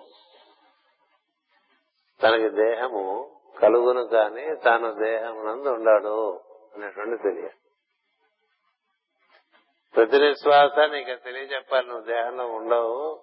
ప్రవేశిస్తూ ఉంటావు ప్రవేశిస్తుంటా ప్రవేశిస్తూ ఉంటావు వెళ్ళిపోతుంటావు ప్రవేశిస్తూ ఉంటావు వెళ్ళిపోతూ ఉంటాం మన ఇంట్లో ఎంతసేపు ఉంటామండి? ఇల్లు వంటిదే కదా శరీరం కూడా. ఎప్పుడు అప్ప ఇంట్లోనే ఉంటున్నాం. బయటకు వెళ్తున్నాం మళ్ళీ వస్తున్నాం మళ్ళీ వెళ్తున్నాం మళ్ళీ వస్తున్నాం మళ్ళీ వెళ్తున్నాం మళ్ళీ వస్తున్నాం. మనమే కట్టాం కదా ఇల్లు. కట్టక ముందు ఏముంది అక్కడ? చోటు ఉంది. కట్టిన తర్వాత ఏముంది? ఒకే చోటు రెండు చోట్ల లాగా తయారైంది. ఒకే చోటు. ఇంటి లోపల చోటు బయట చోటుగా ఏర్పడింది. అంతకుముందు బయట చోటు ఇంటి లోపల చోటు ఏం లేదు. ఒకటే చోటు. కదా? ఇల్లు కడుతున్నాం. అందుకని ఇల్లు కట్టి చూడమన్నారు. ఇల్లు కడితే అనుభవం ఏం రావాలంటే అంతకు ముందు చోటు ఇప్పుడు కొంత లోపల చోటుగా ఏర్పడుతుంది. కొంత బయట చోటు బయట చోటుగా కొంత ఏర్పడుతుంది. ఇది అసలు ఇల్లే కట్టలేదు అనుకోండి బయట లోపల అనే ఉండదు. ఉంటుందా? బయట లోపల ఎప్పుడు ఏర్పడిందండి ఇంటికి? చోట్ల ఇల్లు కట్టినప్పుడు. చోట్ల ఇల్లు కట్టినప్పుడు కట్టినప్పుడు ఇంటి లోపల చోటు ఇంటి బయట చోటు అని. కానీ ఇల్లు కట్టినవాడు ఇంటి లోపలికి వెళ్తాడు ఇంటి బయటికి వెళ్తాడు. అందుకే సింహద్వారం కూడా పెట్టుకుంటాడు. కదా? అది కూడా అందరూ తూర్పు ముఖం పెట్టుకుంటారు ఉత్తర ముఖం పెట్టుకుంటారు. అది ఉత్తమమైనటువంటి నిర్గమ ద్వారాలని తూర్పు ముఖంగా వెళ్ళటం అంటే సహస్రాల నుంచి వెళ్ళిపోవటం. ఉత్తర ముఖంగా వెళ్ళటం అంటే సహస్రాల నుంచి వెళ్ళిపోవటం. తూర్పు ముఖంగా వెళ్ళటం అంటే ఆజ్ఞా కేంద్రం నుంచి వెళ్ళిపోవటం. నైరుతి వాకిలి పెట్టుకోవద్దని చెప్తారు కదా. నైరుతి అంటే మనకి మలమూత్రాదులు విసర్జించేటువంటి స్థానం. అందులోంచి బయటికి వెళ్ళడానికి ఎవరు ఒప్పుకోరు. ఇలాగే వాస్తు ఎందుకు వచ్చింది? మన మన జీవన మానవ రూపాన్ని బట్టే మనకి ఉండేటువంటి ఇల్లు కూడా మన శరీరం లాంటిదే మన గృహం కూడా. అంచేత లోపలికి బయటికి ఏ విధంగా ఇల్లు కట్టిన వాడు ఇంట్లో వారికి బయటికి వెళ్తూ వస్తూ ఉంటాడో అట్లాగే ఈ దేహం అనేటువంటి గృహం నందు కూడా మనం ప్రవేశిస్తూ ఉంటాం నిర్గమిస్తూ ఉంటాం ప్రవేశిస్తూ ఉంటాం నిర్గమిస్తూ ఉంటాం. ప్రతి రాత్రి దీన్ని మంచం మీద పడుకోబెట్టంగానే మంచమే ఎక్కలేదు దాని మీద ఎక్కడ పడుకో నిద్ర వస్తే చాలు. దాన్ని అక్కడ నుంచి మనం వెళ్ళిపోతాం. వెళ్ళిపోతే ఏం జరుగుతుంది? ఒక వాయువు లోపలికి లాగుతూ ఉంటుంది ఒక వాయువు బయట తీసుకెళ్తుంది మరి ఇలాంటి విషయం ఒకటి ఉందని మనకి ఎవరన్నా చెప్పారా? చెప్పారు. ఎప్పుడు చెప్పారు? ఎప్పుడో చెప్పారు. అదే భాగవతం. భాగవతం ఏం చెప్తున్నారంటే దేహమునందున్న స్థితిలో కూడా లోపల నుండి ఇతర దేహములు చూస్తున్న స్థితిలో కూడా జీవుడు ఆ దేహములతో సంబంధములు ఏర్పరచుకును. అందుకని దేహం దేహము సంకల్ప రూపమున వచ్చుతూ పోతున్నదని తెలిసినప్పుడు బంధము తొలగను తనకు దేహము కలుగును గాని తాను దేహమున ఉండడని తెలియవలేను. ఈ దేహం ఉన్నప్పుడు ఇందులో ఎప్పుడు మనం ఉండం ఒకటి ఈ దేహంలో శాశ్వతంగా ఉండం అనేటువంటిది తెలియదు. ఈ దేహము ఏర్పరచుకున్నాం ఒక వసతి ఒక కార్యక్రమం చేయడానికి ఒక వసతిగా ఏర్పరచుకున్నాం. ఇందులో ఉంటే మనకి మూడు గుణములు ఐదు జ్ఞానేంద్రియములు ఐదు కర్మేంద్రియములు పంచభూతంతో కూడినటువంటి ఈ శరీరం మనకి రకరకాల సౌకర్యాలను ఇస్తుంది. మన అనుభూతి చెందటానికి అనుభూతి చెందటానికి వాహనంలో ప్రవేశించినట్టు. అంటే మన కారులో మనం ఎక్కినట్టుగా మన దేహంలోకి మనం ప్రవేశించామని గుర్తుండాలి. మనం దేహం కాదనేటువంటిది చాలా స్పష్టంగా మన ఏమన్నా స్థిరపడాలి. లేకపోతే అంతా మన శరీరమే మనం అనుకుంటూ ఉంటాం. శరీరమే మనం అనుకున్న వాళ్ళకి మరి ఎటు పోవడానికి ఏం లేదు అది. అలా దాని పోషణ చేయించేసుకుంటుంది వాహనమే తాను అనుకున్నవాడు వాహన పోషణకే జీవితం అంతా అయిపోతూ ఉంటుంది. ఈ వాహనమునందు మనం ప్రవేశించి కార్యక్రమం నిర్వర్తించి అనుభూతి చెందుతూ ఈ వాహనం ఉండగానే అప్పుడప్పుడు వాహనం దిగి లోపలికి వెళ్ళిపోతూ ఉంటాం. బయటకు వచ్చేస్తాం కదా వాహనంలో. ఇంటి లోపలికి వెళ్ళొచ్చినట్టుగానే వాహనం లోపల ప్రవేశించి బయటకు వచ్చేస్తూ ఉంటాం. అలా ఈ శరీరంలో ప్రవేశించే కార్యక్రమాలు నిర్వర్తించి కార్యక్రమాలు ఏం లేనప్పుడు శరీరంలోంచి బయటకు వెళ్ళిపోయే మార్గం తెలియాలి కదా. ఏ విధంగా డోర్ ఓపెన్ చేసుకుని కారులోంచి బయటకు వచ్చేస్తున్నావో ఏ విధంగా గుర్రం దిగేస్తావో ప్రయాణం అయిపోయిన తర్వాత పని అయిపోయిన తర్వాత. మళ్ళీ కావాలంటే మళ్ళీ గుర్రం ఎక్కచ్చు మళ్ళీ కారులో ప్రవేశించు అలా ఒక విధానం ఒకటి ఉన్నది. అది నేర్చుకుంటే ఇన్ని బాధలు. ఇన్ని వ్యామోహాలు ఇన్ని శోకాలు. అనుభూతి చెందాలని వచ్చి అదేటో పోయింది. అనుభూతి అనేటువంటిది రకరకాలైన దుఃఖాలు బాధలు శోకములు మోహములు వీటిలో పడిపోతూ ఉంటాం కదా. అది అజ్ఞానం. అని చెప్పడానికి మన పెద్దలు రకరకాలుగా మనకు అందించడానికి ప్రయత్నం చేశారు. అంచేత ఏం చెప్తారంటే దేహమునందున్న స్థితిలో కూడా లోపల నుండి ఇతర దేహములను చూస్తున్న స్థితిలో కూడా జీవుడు ఆ దేహములతో సంబంధములు ఏర్పరచుకోవడం అలా చూస్తూ బయటికి వెళ్ళిపోతాం. అలా ఒక పెద్ద పర్వతం చూస్తున్నాం అనుకోండి కన్నుల్లోంచి బయటకు వెళ్ళిపోతాం. అక్కడేదో మంచి అందమైనటువంటి ఒక ఉద్యానం అనుకోండి కన్నులోంచి బయటకు వెళ్ళిపోతాం. అలాగే మంచి సంగీతం వినిపిస్తుంది అనుకోండి చెవుల్లోంచి బయటకు వెళ్ళిపోతారు కదా? అలా ఊహించుకుంటూ అలా తిరిగేవాడు లేరు ప్రపంచంలో. భావ కవుల ఏదో లోకాల్లో తిరగరు. భావం చేత. అంచేత శరీరంలోనే ఉంటున్నాం అనుకోబోక ఇక్కడ కూర్చుని మన వాళ్ళు ఎక్కడో ఉన్నారనుకోండి ఏదో ఊళ్ళో వాళ్ళ గురించి ఆలోచిస్తున్నామంటే వెళ్ళిపోయినట్టే. ఇది ఇక్కడ ఉంటుంది అంతే. కదా? పక్కన ఏం జరుగుతుందో మనకు తెలియదు కదా. ఏంటో నువ్వు ప్రజ్ఞవి. నువ్వు శరీరానికి కాదు. శరీరం ఇప్పుడు పిల్లల్ని ఇంట్లో వదిలేసి వచ్చేసారనుకోండి పొద్దున్న ఆరు గంటలకు వాళ్ళని ఇబ్బంది పెట్టకుండా మనం ప్రార్థనకు వచ్చేసామనుకోండి అక్కడ పిల్లలు ఏం చేస్తున్నారు అన్న భావన వచ్చి ఆలోచించదా? ఒక తల్లి ఒక తండ్రి ఆలోచిస్తారు. అంటే భావం చేత వెళ్ళిపోయారు కదా. అంచేత ఎప్పుడు శరీరంలో ఉంటున్నామా? మనకి ఇష్టమైన విషయాన్ని చూసేప్పుడు కానీ వినేప్పుడు కానీ దాని కూర్చిన భావన కలిగినప్పుడు కానీ మనం శరీరంలో ఉండట్లేదు అనేటువంటిది మనకి తెలియాలి కదా. శరీరంతో పని చేసేప్పుడు శరీరంతో పని చేస్తాం. కానీ ఎప్పుడు శరీరంతో పని చేయడు మానవుడు. ఏం చేద్దంటే భావమయమైన లోకాల్లో ఉంటాడు. అలా భావమైన లోకాల్లో ఉన్నప్పుడు వంటి మీద పాకుతున్నా తెలియదు కొంతమంది ఇది ఆ భావం యొక్క తీవ్రత చేత కదా? ఎదుర్కొన్న కాఫీ పెట్టినా కూడా కాఫీ పెట్టారని తెలియదు తాగారని తెలియదు కదా? ఇలాంటివి కేవలం ఒక ప్రేమ కలాపాలు ఉన్న చోటే మనకి చూపిస్తుంటారు సినిమాల్లో. అన్ని మర్చిపోయినట్టుగా. మామూలుగా కూడా భావం మరో చోట ఉన్నప్పుడు ఇక్కడ ప్రస్తుతంలో ఏముందో మనకు ఉన్నా మనకు కనిపిస్తుంది. ఎందుకంటే మనం ఇక్కడ లేం కనుక. అదేంటి మరి ఇక్కడ లేవా? ఇక్కడే ఉంది కదా శరీరం అంటే శరీరం ఉంది నువ్వు లేవు.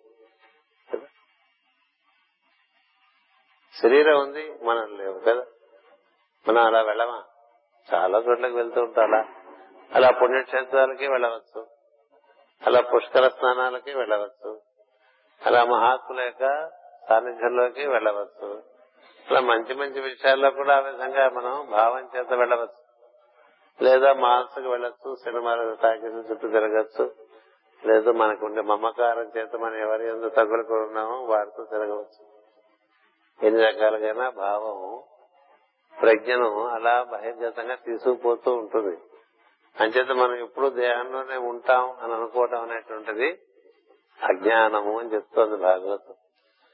అంచేత చుట్టరికములు గదిలో చోటును అనుకున్నట్టు బంధము చోటులో గది కట్టబడిన గెత్తి ఉండట జ్ఞానము గదుల కన్నులందు చోటున్నది అట్లే దేహముల కన్నములందు దేహి ఉన్నాడు. అతడు దేహమునందు ఉన్నట్లు తోచినంతో జీవుడగును. తనకు తాను గెత్తి ఉన్నప్పుడు దేవుడగును. ఈ శరీరంలో నేనున్నాను అని నీకు నువ్వు ఒక నిర్వచనం ఇచ్చుకున్నారు? అప్పుడు నువ్వు జీవుడు అవుతావు. అంటే మూడు గుణముల్లో ప్రవేశించగానే జీవుడు అవుతావు. పంచభూతముల్లో ప్రవేశించడం చేత మరి ఇంకా బాగా దిగబడిపోయి ఉంటావు జీవుడుగా. అందుకని నేనే దేవుడు అనేటువంటిది గుర్తురాదు. దేవుడే జీవుడుగా ఉన్నాడు అనేటువంటిది గుర్తురాదు. ఇప్పుడు మనకి ఆ బయట ఉండే చోటే లోపల ఉండేది ఇది వరకు ఇది కళ్యాణ మండపం కట్టకముందు కదా? ఇప్పుడు దీన్ని ఏమంటాం చెప్పండి? ఆ చోటే ఈ చోటనే ఎంతమంది గుర్తుంటుంది? ఉండదు. ఇది కళ్యాణ మండపం అంటాం. దీన్ని టీటీడీ కళ్యాణ మండపం చోటుకి అది ఉండదు. ఎందుకంటే ఈ లోపల ఉండే చోటు అంతకు ముందు నుంచి ఉంది. తర్వాత ఈ టీటీడీ కళ్యాణ మండపం ఉండకపోయినా ఉంటుంది ఆ చోటు. అలాగే విజయవాడ ఉన్నా ఉండకపోయినా ఉంటుంది ఈ చోటు. ఈ భూగోళం ఉన్నా ఉండకపోయినా ఉంటుంది ఈ చోటు. ఎప్పటి నుంచి ఉందండి చోటు? చోటుకి మార్పు లేదు. మనం మార్పుకు గురవుతూ ఉంటాం.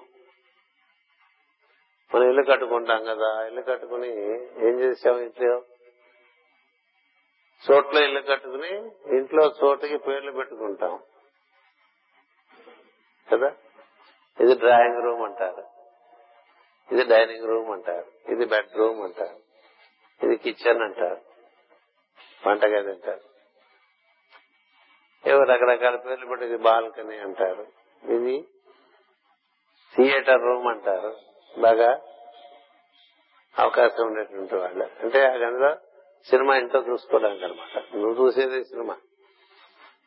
అని చెప్పి సినిమాలో సినిమా అనమాట అది. ఇట్లా పెట్టుకున్నప్పుడు అక్కడుండే చోటుగా అవేమి అన్వయించబడవు అట్లా ఈ దేహంలో ఉండేటువంటి చోటు నువ్వు జీవుడు దేహంలో ఉన్న చోటు అండి ఆ చోట ఎంతకుముందు ఎక్కడుంది? మొత్తం చోట్ల ఏర్పడిన చోటే. మొత్తం చోట్లోంచి ఏర్పడినటువంటి చోటు దానికి నిజానికి మార్పు జరగలేదు కానీ మార్పు జరిగినట్లుగా భావించడం చేత మార్పు ఉంటుంది. అనుకోవడం చేత.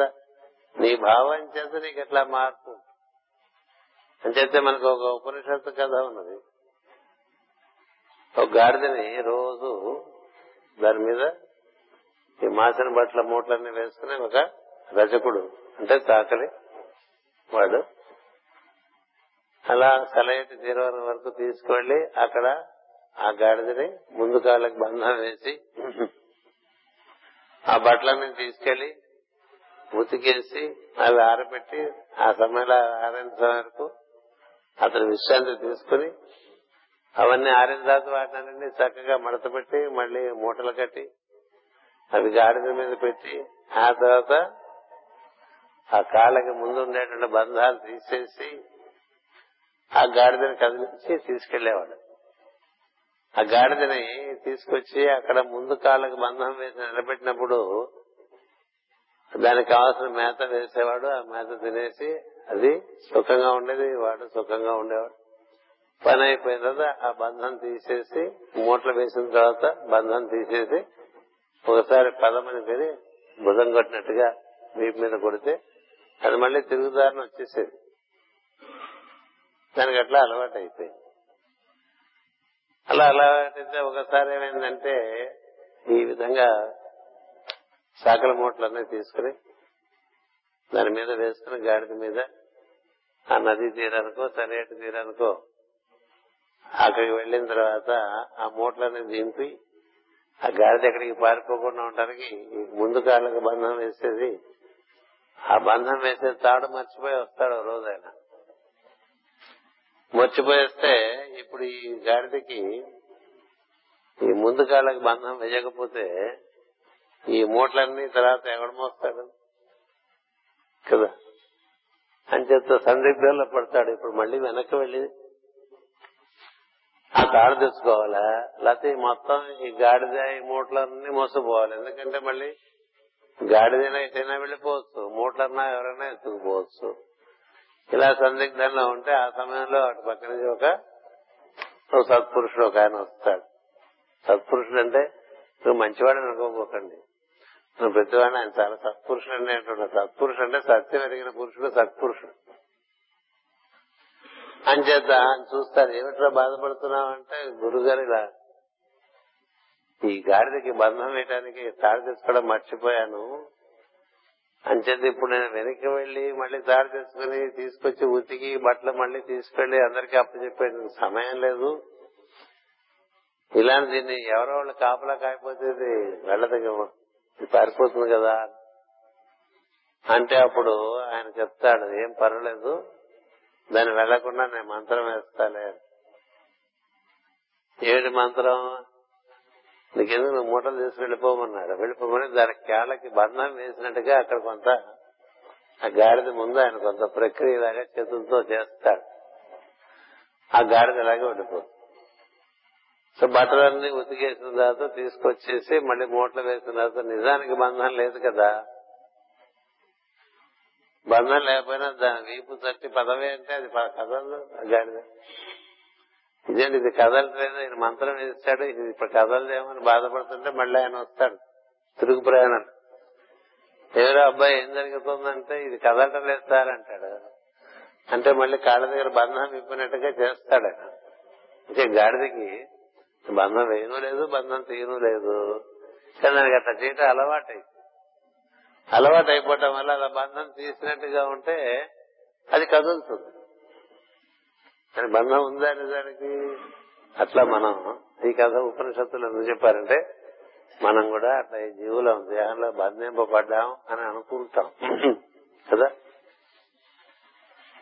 మనం అనుకోవటం వల్ల బంధింపబడతాం. అనుకోకపోతే బంధం ఏదైనా అంతే. అంచేత భావం చేత బంధంలో ఉన్నాం భావం చేత మోక్షంలోకి వెళ్ళవచ్చు. అంచేటప్పుడు ఆయన చెప్తాడు నువ్వు ఒకప్పుడు తాడు మర్చిపోతే ఇబ్బంది పడక్కర్లేదు. దానికి అలాంటి అలవాటు అయిపోయింది. అట్లా మనకి శరీరంలో ఇట్లా ఉండటం అలవాటు అయిపోయి ఇందులోంచి ఎట్లా బయటపడతాం ఇందులో ఎట్లా బయటపడతాం ఇందులోంచి ఎట్లా బయటపడతాం అనుకుంటూ ఉంటాం. ఇక్కడ ఏం చెప్తుందంటే భాగవతం ప్రతినిత్యం నువ్వు భావంతో బయటకు వెళ్ళిపోతున్నావు ఇంద్రియాలతో బయటకు వెళ్ళిపోతున్నావు వస్తున్నావు నీకు తెలియదు బయటకు వెళ్ళిపోతున్నావు వస్తున్నావు బయటకు వెళ్ళిపోతున్నావు వస్తున్నావు. అంచేత నువ్వు ఇందులోనే ఎప్పుడు ఉంటావు అనుకోవటం అజ్ఞానము. ఇప్పుడు ఈ చోటు ఉందనుకోండి ఈ చోటు ఇందులో బంధింపబడి ఉన్నదని అనుకోదు. ఎందుకంటే కిటికీల్లోంచి బయటకు వెళ్ళిపోతూ ఉంటుంది బయట నుంచి లోపలికి వస్తూ ఉంటుంది. చిన్న సందు ఉంటే అందులోంచి బయటకు వెళ్ళిపోతుంది అందులోంచి మనకి అలాగే మనకి నవద్వారాలు ఉన్నాయి. ఈ నవద్వారాల నుంచి బయటకు వెళ్ళిపోవచ్చు బయటకు లోపలికి వచ్చేస్తూ ఉండవచ్చు. అందుకని మనకి సింహద్వారం అంటే ముఖద్వారం మనకి ఉత్తమైనటువంటి మార్గంలో వెళ్ళటానికని ఏర్పాటు చేసుకున్నాం. ఉత్తర ద్వారం పెట్టుకుంటారు కదా? అది సహస్రారం. తూర్పు ద్వారం పెట్టుకుంటారు అది ఆజ్ఞా కేంద్రం లేదా దక్షిణ ద్వారం పెట్టుకుంటారు అది హృదయము. ఇట్లా పెట్టుకుంటారు ద్వారం. దక్షిణం పెట్టుకోవద్దండి అంటుంటారు ఎందుకు పెట్టుకోవచ్చు ఏం తప్పులేదు ఇంచేతంటే ఒక్కొక్కరి జాతకం ప్రకారం ఒక్కొక్క దిక్కు బాగా పనిచేస్తూ ఉంటుంది. అంచేత కొన్ని కొన్ని మలమూత్ర ద్వారములు మాత్రం అందరికీ వర్జనీయమైనటువంటి స్థానాలు. మిగతా అన్ని పడాలి. అందుకని ఒక నైరుతి తప్ప మిగతావన్నీ కూడా పనికి వచ్చే ద్వారాలుగానే మనకి వాస్తు శాస్త్రం చెప్తుంది. అదలా ఉండగా మనం ఈ శరీరంలో ఉన్నాం అనేటువంటి భావన అసలు శరీరమే మనకు అనుకోవటం భావన. ఈ శరీరమే మనం అనుకుని కదా నాన్న బాధపడిపోతుంటాం దీనికి ఏమన్నా తేడా వస్తే మనకి తేడా వచ్చినట్టుగా భావిస్తూ ఉంటాం మనం కదా? నాకు బ్లడ్ ప్రెషర్ట నాకు షుగర్ట నాకు జ్వరం నాకు అనుకుంటాం కదా అందరం? నాకు. అనుకున్నావా? అనుకుంటున్నారు ఎవరికి వాళ్ళు చూసుకోవాలి. ఒకళ్ళు ఒకళ్ళు చెప్పకూడదు కదా? నాకు జ్వరం వచ్చింది అనేవాడు వాడు ఉంటాడు.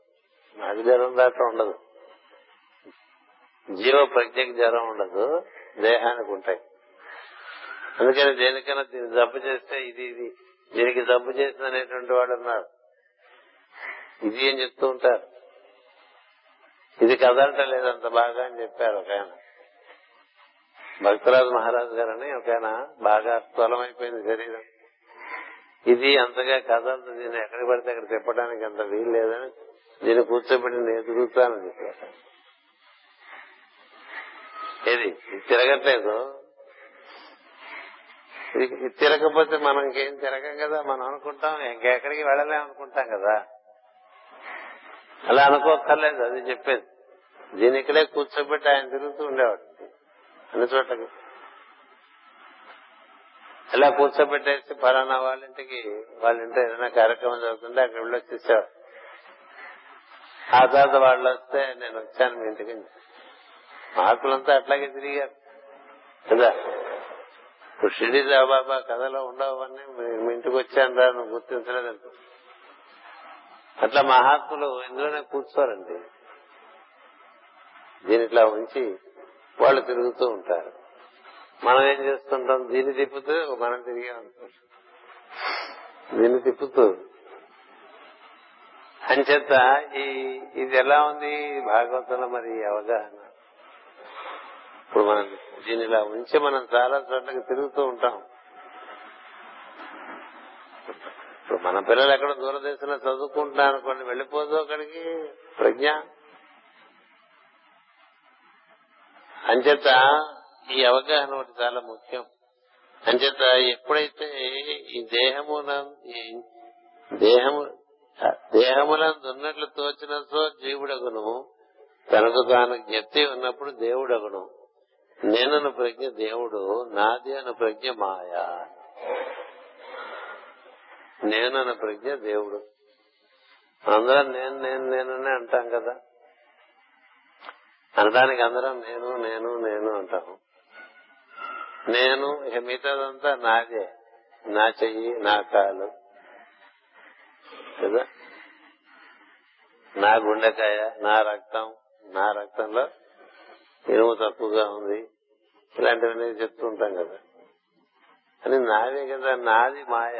నేను సత్యం. నేను నాది. ఆ తర్వాత నా వారు ఇట్లా వస్తాయి. నేను నాది నా వారు.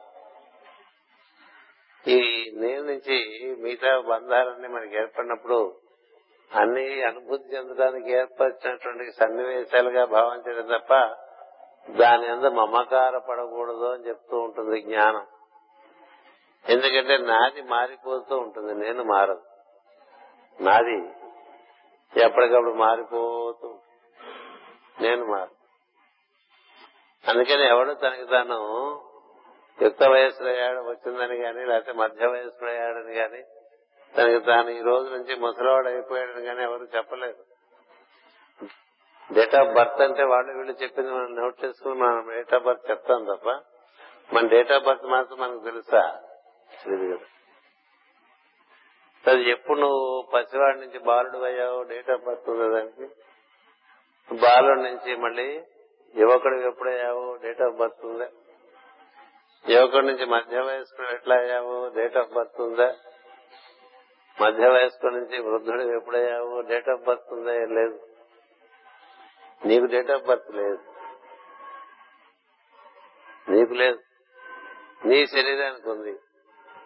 నీ శరీరానికి ఎప్పుడుంది? తల్లి కడుపులో నువ్వు పడ్డప్పటి నుంచి. అప్పటి నుంచి శరీరం ప్రదేశం తల్లి కడుపులో పడ్డది మనకి నిజమైన? శరీరానికి డేట్ ఆఫ్ బర్త్ మనకు కాదు. మనకి డేట్ ఆఫ్ బర్త్ లేదు. కానీ మనకి డేట్ ఆఫ్ బర్త్ ఉంది అనుకుంటూ ఉంటాం కాబట్టి మనకి డేట్ ఆఫ్ డెత్ కూడా ఉంది. ప్రతి వాళ్ళకి మనం వేస్తాం కదా జననము అని తేదీ వేసి మరణము అని తేదీ వేస్తాం. అది వాడికి మరణం కాదు వాడికి జననం కాదు. వాడి శరీరం. ప్రతి మనకి ఎంతో మనం ఏదో పది పదేళ్ళు కారు వాడుకున్నాం అనుకోండి ఆ కారు కొన తేదీ కారు అమ్మేసిన తేదీ అయితే స్క్రాప్ యార్డ్ పంపించిన తేదీ అట్లా మన శరీరములకు పుట్టుకలు సావులు ఉంటాయి తప్ప మనకు ఉండదు అనేటువంటిది అది బాగా స్థిరపడితేనే జ్ఞానం. లేకపోతే ఊరికి ఇవన్నీ చదువుకునే చదువుకున్నట్టుగా ఉంటాయి. మళ్ళీ మనకు కాస్త ఏదో తేడా పడంగానే గందరగోళం మామూలుగానే కదా? కదా? మాకు కొంచెం షుగర్ పెరిగితే చాలా కంగారు వచ్చేస్తుంది షుగర్ ఏది పది పాయింట్లు పాతిక పాయింట్లు పడ షుగర్ పెరిగితే మూడు వందలు నాలుగు వందల పాయింట్లు ఉండేవాడు దగ్గర నాకు షుగర్ పెరిగిందంటే వాడు నవ్వుతాడు. నాకు ముప్పై ఏళ్ళ నుంచి ఉంది రా నీకు. పది పాయింట్లు గడుస్తాడు మూడు వందలతో చాలా దర్జాగా రాజు వల్లే బతుకుతాను అనేవాడు ఉన్నాడు. అలవాటు అయిపోతే గొడవ లేదు అలవాటు కాకపోతేనే ఇబ్బంది. అంచేత నాకు షుగర్ వచ్చింది అనుకోవటం ఏంటి? నాకు షుగర్. అదే మాస్టర్ గారు చాలా చక్కగా చెప్పారు. మా యూనివర్సిటీలో ప్రొఫెసర్ గారికి వైస్ ఛాన్సలర్ ఆయన. ఆయన ఏదో సార్ ఎందుకు చేయించుకున్నాడో టెస్ట్ చేయించుకున్నాడు. చేయించుకుంటే షుగర్ ఉందని చెప్పారట. అంతే గబాలను అక్కడే బయలుదేరేసి మాస్టర్ గారు ఉన్నటువంటి రాధామాధవంలో మాస్టర్ గారు ఉన్నప్పుడు వచ్చారు. వస్తే ఏమిటో ఇలా వచ్చావని అని అడిగారు ఆయన. గోపాలకృష్ణ రెడ్డి గారిని చాలా సంస్కారవంతులు చక్కని మిత్రుడు ఆయన. చాలా మంచి యోగ సాధన చేసినటువంటి వారు. దేని ఎందు ఏ పట్టు లేనటువంటి వారు. ఏ పట్టు లేదు. చాలా ఆనందంగానే ఉండేవారు ఎప్పుడు కూడా. అలానే ఎప్పుడు వైభవపేతంగా ఉన్న జీవితం కూడా కాదు. అయినప్పటికీ ఇలా షుగర్ రాగానే పరిగెత్తుకు వచ్చారు మాస్టర్ గారు నాకు షుగర్ వచ్చినంత అంటే ఉన్ని అది నిర్ణయం చేసిందని అది కదా. నిజానికి అది ఆయన ఏం చేయదు. ఆయన శరీరాన్ని ఏదో చేస్తుంది. నీ పని నువ్వు చేసుకో అది నిర్ణయం చేయదు అని చెప్పారు. అది ఎవరికి ఆ జ్ఞానం ఉంటుందండి? మనం ఇంకోటి ఎవరన్నా మనకి నాకు షుగర్ వచ్చింది నాకు బీపీ వచ్చిందంటే నీకు కాదు నీ శరీరానికి అని ఎవరు చెప్పరు కదా? ఎక్కడి నుంచి డిస్కషన్ పెట్టుకుంటారు. కదా? నీకు అంతేనా నాకు ఇంత ఉందని? నాకు షుగర్ ఇంత ఉంది నీకు షుగర్ ఇంతే ఉంది. నాకు బీపీ ఎంత ఉంది మీకు బీపీ అంతే ఉంది. నాకు ఇదివరకే వచ్చింది హార్ట్ ప్రాబ్లం నీకు ఎప్పుడు వచ్చింది ఇట్లా మాట్లాడుకుంటూ ఉంటే ఇంకే జ్ఞానం ఏముందండి మోకాళ్ళ మనకు రాదు మన శరీరానికి వస్తుంది గుర్తుందనుకోండి మన ప్రజ్ఞ మోకాల శక్తితో మోకాల నొప్పితో ఎంత కలిసి ఉంటే అంత నొప్పి ఉంటుందండి. గుర్తుపెట్టుకోండి. మనకి తలకాయ నొప్పి వచ్చింది అనుకోండి దాంతో మనం ఎంత కలిసి ఉంటే దానికి మనం దోహదం చేస్తాం ఆ నొప్పికి. మనకి బీపీ బాగా ఉందనుకోండి మనకి బీపీ అని బాగా గుర్తుంటే బీపీ పెరుగుతూ ఉంటుంది. నాకు కాదు బీపీ. నా శరీరంలో ప్రవహించే రక్తానికి అనుకుంటే ఏమని జరుగుతుందంటే ప్రజ్ఞగా నువ్వు దాంతో అనుసంధానం చెంది ఉండవు కాబట్టి దానికి నువ్వు బలం ఇవ్వవు. మన జబ్బులకి మనమే బలం ఇస్తూ ఉంటాం. మన జబ్బులకి మన ప్రజ్ఞ బలమిస్తూ ఉంటుంది. దాని ఎందు మనం రమించడం చేత. రమిస్తూ ఉంటాం మనం జబ్బుతో చాలా. ఏది కొత్తగా పెళ్ళైనటువంటి భార్య భర్త ఎందు భర్త భార్య ఎందు ఉన్నట్లుగా ప్రతి వాళ్ళు వాళ్ళ జబ్బుతో వాళ్ళు చాలా రమిస్తూ ఉంటారు. అలా రమిస్తూ ఉంటే అది పెరుగుతూ ఉంటుంది. ఏం సందేహం లేదు. అయితే శరీరమే నువ్వు కాదురా అని చెప్పేటువంటి వాంగ్మయం భారతీయమైన వాంగ్మయం. కదా? అందులో ప్రవేశించావు దాని చేత నిర్వర్తించుకుంటూ ఉన్నావు. కదా? ఇప్పుడు నీ వాహనానికి నీకు ఒక కారు ఉందండి ఆ కారు కింద కొంచెం సొట్టపడదు అనుకోండి. నీకు సొట్టపడ్డట్టుగా భావిస్తున్నావా? లేదు కదా.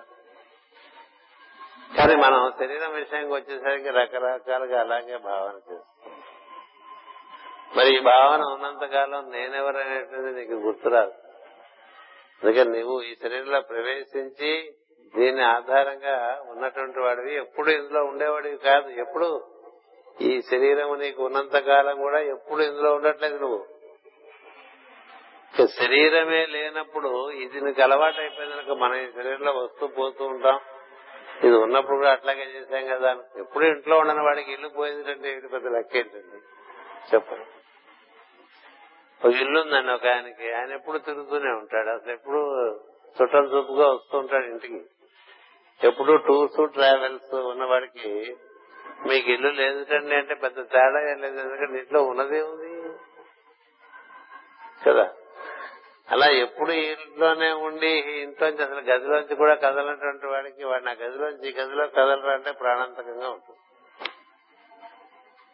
ప్రాణాంతకంగా ఉంటుంది. కదా? ఓ ఒక గదిలో బాగా ఉంటాం అలవాటైన వాడికి పక్క గదిలోకి మారమంటే ప్రాణాంతకంగా ఉంటుంది. అదేంటిది? అందుకనే మన ఇంట్లోనే మనం పడక గదులు మాటి మాటికి మార్చుకుంటూ ఉండాలి. ఎప్పుడు ఒకే గదిలో కూరుకుపోకుండా. ఎందుకంటే అన్ని అంతే. మనసు మూడు రోజులు అవుతుంటే అలవాటు చేసేస్తుంది ఇట్లా మనం ఈ టీటీడీ కళ్యాణ మండపంలో ఇట్లా మూడు రోజులు గురు పూజ చేశానుకోండి మనకి చాలా బాగుంటూ మొదలు పెడుతుంది ఎలాంటి ప్రదేశంలో అయినా మూడు పగళ్ళు మూడు రాత్రులు ఉండేట అది ఇంకా అలవాటు అయిపోతుంది. కారాగారంలో ఉండే వాళ్ళకు కూడా అట్లాగే అలవాటు అయిపోతుంది. మొదటి మూడు రోజులే కొంచెం పొయ్యి అంటుంది మనసు. ఏ ఆ తర్వాత అలవాటు అయిపోతుంది అలాగే చలి ప్రదేశాలు అలా అలవాటు అయిపోతాయి వేడి ప్రదేశాలు అలవాటు అయిపోతాయి వేసంకాలం వస్తుంది వస్తుంది వస్తుంది వస్తుంది ముందు భయపడిపోతూ ఉంటారు. వేసంకాలం వచ్చేస్తే మూడు రోజులు అలవాటు పడిపోతారు. కదా? వర్షాకాలం వస్తే మూడు రోజులు అలవాటు పడిపోతారు వర్షాలు. మూడు రోజులే. శ్రీరాత్రం. అందుకనే మహర్షులుంటా ఎక్కడ శ్రీరాత్రం ఉండొచ్చండి. ఎందుకంటే ఈ ప్రకృతిలో ఉన్నటువంటి మాయ ఎలాంటిదంటే మూడు రోజులు వస్తుంటే ఏదో ఒకటి అతికించేస్తుంటది. ఏది నీ మనస్సు. అంచేత ఈ అతుక్కోకుండా ఉండటానికి ఈ గుర్తు ఉండాలి జ్ఞప్తి ఉండాలి. అది ఇక్కడ చెప్తున్నారు. ఎవరికి గుర్తుంటే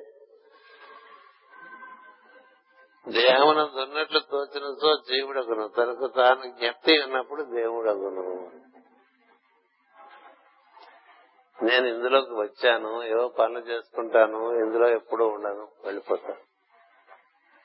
ఇందులో కంటే టీటీడీ కళ్యాణ మండపంలో కనుకొని ప్రస్తుతానికి ఇదొక పెద్ద శరీరం. ఇదొక శరీరం. ఎక్కువ రోజులు ఉండటం వల్ల అలవాటు అయిపోయే అవకాశం చాలా ఎక్కువ ఉంటుంది కదా. ఎక్కువ రోజులు ఉండటం వల్ల అలవాటు అయిపోయే అవకాశం ఎక్కువ ఉంటుంది. అందుకనే మార్చుకుంటూ ఉండాలి మధ్య మధ్యలో. దేని అందరూ మనం ఆధారపడలేమని తెలియటానికి. అంచేత నేనన్న ప్రజ్ఞ దేవుడు నాది అన్న ప్రజ్ఞ మాయ. అదే నా మాయ? కనుకే ఈ జన్మలన్నీ నా మాయే అని చెప్తున్నాడండి ఇది. తనలోని ఈశ్వరుడు తనలోని జీవుడికి చెప్పుకుంటున్నటువంటి ఒక సంవాదం ఇది.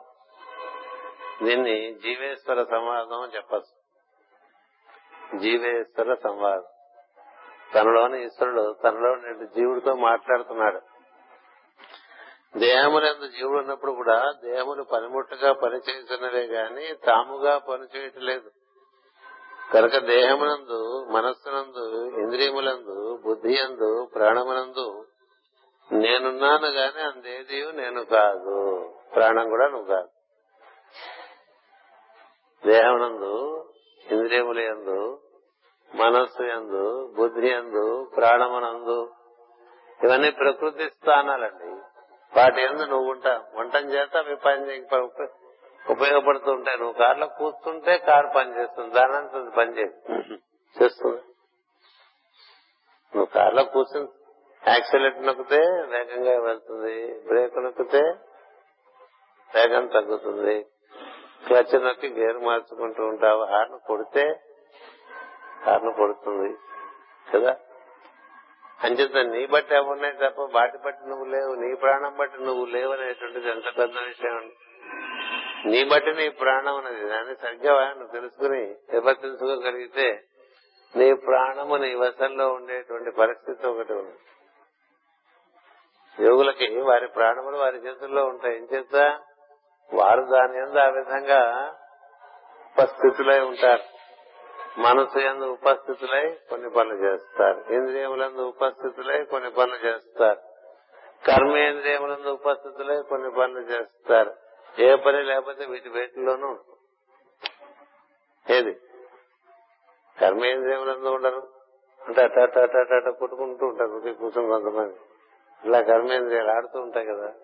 అదే చిట్టి చిట్టి చిట్టి అంటూ ఉంటారు. అవన్నీ అందరూ ఇరుక్కుపోయినట్టే లెక్క. ఏం సందేహం లేదు ఇలా కొట్టుకుంటున్నారంటే పని లేకుండా అందరూ ఇరుక్కునుంది ప్రజ్ఞ. కదా? అలాగే కొంతమందికి జ్ఞానేంద్రియముల్లో ఇరుక్కుపోయి ఉంటుంది. అందుకని చూసినవి విన్నవి తిన్నవి వాసన చూస్తున్నవి ఇదివరకు ఎక్కడో ముట్టుకున్నవి అవే మనం గుర్తొస్తుంది. కదా? ఎప్పుడు మనకి అదే గుర్తు రాత్రి తిన్నది ఇప్పుడు గుర్తొస్తుంది అనుకోండి. ఎక్కడున్నట్టు ప్రజ్ఞ? ఇంద్రియముల్లో ఉన్నట్టు అంతేగా? అలా మనసులో భావాల్లో ఉందనుకోండి ప్రజ్ఞ. అవసరం లేకపోతే భావాల్లో ఎందుకు ఉండాలి? అలా ప్రాణమనందు కూడా అవసరం లేకపోతే ఉండకుండా ప్రాణమునకు అతీతంగా ఉంటుంది ఆత్మ.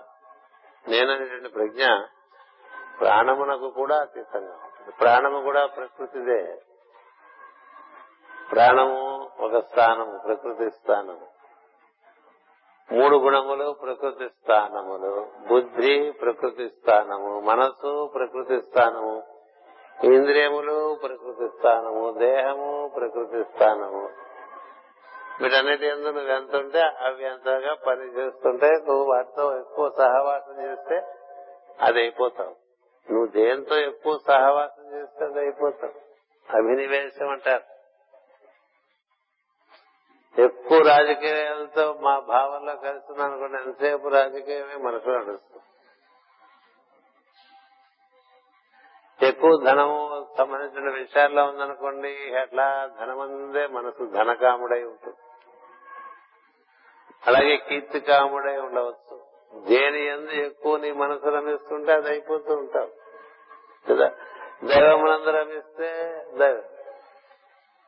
దైవమునందు రమిస్తే ఏం జరుగుతుందంటే అది అన్నిటికీ మూలం కాబట్టి దేని ఎందు పట్టుపడకుండా ఉంటుంది. అంచేత నేను ప్రజ్ఞ దైవం అని చెప్తున్నారు మనందరం నేను నేను నేను అంటాం కానీ మన మనసులోనో ఇంద్రియంలోనో శరీరంలోనో లాగే మనవి అని ఉంటాయి కదా నావి అనేటువంటివి. నాది అనేటువంటి వాటి ఏందో తగులుకొని ఉంటాం మనం. అలా తగులుకొని ఉండటం చేత మనకి ఎంతసేపు అది మనని సారం లాగేస్తూ ఉంటుంది. ఎనర్జీ ఫాలో థాట్ అని. ఏ భావం మనకి పట్టిందో ఆ భావం అట్లా మనకి తినేస్తూ ఉంటుంది. సమస్య ఉందనుకోండి మనసు ఎప్పుడు సమస్యలోకే తీసుకెళ్తుంది. అంచేత ఆ సమస్య రూపంలో ఆ భావం మన అట్లా మన సారం అంతా అలా జరగకుండా ఉండాలంటే ఈ విధమైన అవగాహన ఉండాలి. జ్ఞానం లేకుండా ఏం జరగదు. ఇంకేత జ్ఞానం వల్లనే మనకుండేటువంటి ఈ అహంకార మమకారాదులు నశించేటువంటి అవకాశం ఉంటుంది. అంచేత భక్తికి జ్ఞానం తోడవాలనే దానికి కారణం అదే. జ్ఞానం లేని భక్తి వల్ల ఉపయోగం లేదు. అదే భయాలు అదే మమకారం అదే అహంకారం అదే వికారాలు అన్ని అలాగే ఉంటాయి. ఎంత భక్తి ఉన్నా కూడా. అంచేత జ్ఞానం ఒక రకంగాను భక్తి ఒక రకంగాను మనం ఊర్ధ్వగతి చెందవచ్చు. విహంగం చేయొచ్చు. ఆకాశ గమనం చేయవచ్చు విహంగం వలె. అంచేత నేను కాదు కదా ఇదంతా. నేను వీటిలో ప్రవేశించి నిర్గమించేవాడిని. I enter and I exit అనేటువంటి ఒక అవగాహన చక్కగా ఉండాలి తప్ప అలా కాకపోతే ఇబ్బంది వస్తుంది. కనుక దేహమునందు మనస్సునందు ఇంద్రియముల యందు బుద్ధి అందు ప్రాణమునందు నేనున్నాను గాని అది అది అందేది నేను కాదు. ఎంత బాగుందండి. ఇలాంటి వాక్యాలు చదువుకోవాలి. మన ప్రాణం అంతా కూడా మనం ఉన్నాం కాబట్టి ఇది నడుస్తుంది. మనం లేకపోతే మనం వెళ్ళిపోయే ప్రాణం ఉందనుకోండి కొంతకాలం అట్లా నడుస్తూ ఉంటుంది. మనం వల్ల మన వల్ల ఇవన్నీ నడుస్తాయి తప్ప వీటి వల్ల మనం ఉన్నాం అనుకోకూడదు. శరీరం వల్ల మనం ఉన్నాం. వినప వినపడకపోతే ఎట్లాగండి అనుకోకూడదు. నేనున్నానుగా. వినపడకపోయినా కనపడకపోయినా అంగములు సహకరించకపోయినా అద్భుతమైన అనుభూతి నేనుగా పొందినటువంటి కథలు ఎన్నో ఉన్నాయి మరి అంటే నేను దీనికి స్వామి. ఈ నేను ఆ నేనే అని చెప్తున్నారు. ఆ నేనే ఈ నేనుగా ఉంది కాబట్టి నేనుగా నీకు నీవు గుర్తుంటే నీవు దేవుడిగా ఉండేటువంటి అవకాశం ఉంటుంది. స్వామి వై ఉంటావు మాస్టర్ వై ఉంటావు. నిన్ను నువ్వు నీ నిర్వచనం మార్చుకుని తక్కువ చేసుకున్నావు అనుకో నేను అనేటువంటి ప్రజ్ఞ తాను తానుగా ఉండక ఇతరములుగా మారిపోయిందని. మీరు ఎవరండి అంటే ఆడిటర్ అనుకోండి ఆడిటర్గా బతకడం అనేటువంటిది నేనుగా బతకటం కాదు. నేను ఇండస్ట్రియలిస్ట్ అన్నాడు అనుకోండి అది నేనుగా బతకటం కాదు. లేకపోతే నేను ఫలానా కులం అన్నాం అనుకోండి నేనుగా బతకటం కాదు. నేను ఫలానా స్థితిగతులు ఉన్నవాడిని. అంటే నేనుగా బతకడం కాదు. నేను నేను చుట్టూ ఇవన్నీ ఏర్పడి ఉన్నాయి. నేను నాది. ఈ ఎప్పటికప్పుడు అది స్పష్టంగా విడతీసుకొని చూసుకుంటూ ఉండాలి. ఈ నేను దానికి సహజంగా ఉండేటువంటి స్పందన. స్పందన. అందుకనే నువ్వు నేను హంసలము అని చెప్తాడు. దాని గురించి చెప్పడానికి ఇదంతా ఉపోద్ఘాతంగా చెప్తోంది భాగవతం. అంచేత ఈ స్థితులన్నీ మాయ. మాయ నా నుండి పుట్టుతున్నది. నా ఎందు వర్తించుతున్నది. నా ఎందు లీనమగును. నేను మాయ ఎందు వర్తింపదలిచినప్పుడు జీవుడు అనబడదును. నేను మాయ ఎందు వర్తింపబడినప్పుడు జీవుడు అనబడుతును అని. ఇప్పుడు ఇక్కడి నుంచి ప్రవచనం చెప్పేటువంటి ఒక కర్తవ్యంలోకి నేను ప్రవేశించాను కదా. అంతేగాని ఎప్పుడు ప్రవ- చెప్పటమే నా పని కాదుగా. కదా?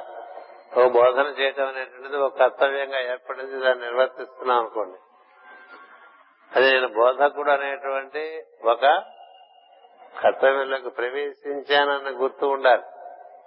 బోధన అయిపోయిన తర్వాత కూడా నన్ను నేను బోధకుడుగా భావన చేయకూడదు. భావన చేయకూడదు. అంచేత ఎవరు కూడా నిజమైనటువంటి సద్గురువు తాను గురువు అనేటువంటి గుర్తు ఉండదు. తాను తానే అని గుర్తు తాను తానే. మీరు ఎవరన్నా అంటే నేను గురువు గారిని చెప్పాడు అనుకోండి వాడు వాడు పాపం చాలా అమాయకుడు గుర్తిసుకోవాలి పాపం పిచ్చేదో అందులో పడి మాయలో పడిపోయాడు అనుకోవాలి. నేను గురువునని చెప్పుకుంటే ఎవరన్నా నేను ఆడినని చెప్పుకున్నా నేను మగవాడిని చెప్పుకున్నా నేను బ్రాహ్మణ్ అని చెప్పుకున్నా నేను తెలుగువాడిని చెప్పుకున్నా నేను భారతీయుడని చెప్పుకున్నా అవన్నీ శుద్ధ తప్పులు.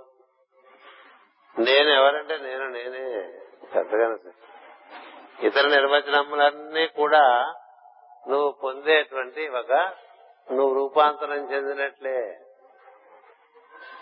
యు ఆర్ మాడిఫైడ్ ఏదైనా. నేను మనిషి కూడా కాదు.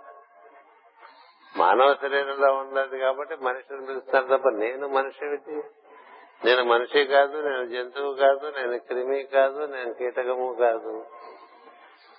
ఇలా ఉండేటువంటి వాడు ఇందులో ఉండడానికైనా వాడికి ఇబ్బంది ఏం లేదండి. వాడు పాములో ఉంటాడు పక్షిలో ఉంటాడు జంతువులో ఉంటాడు.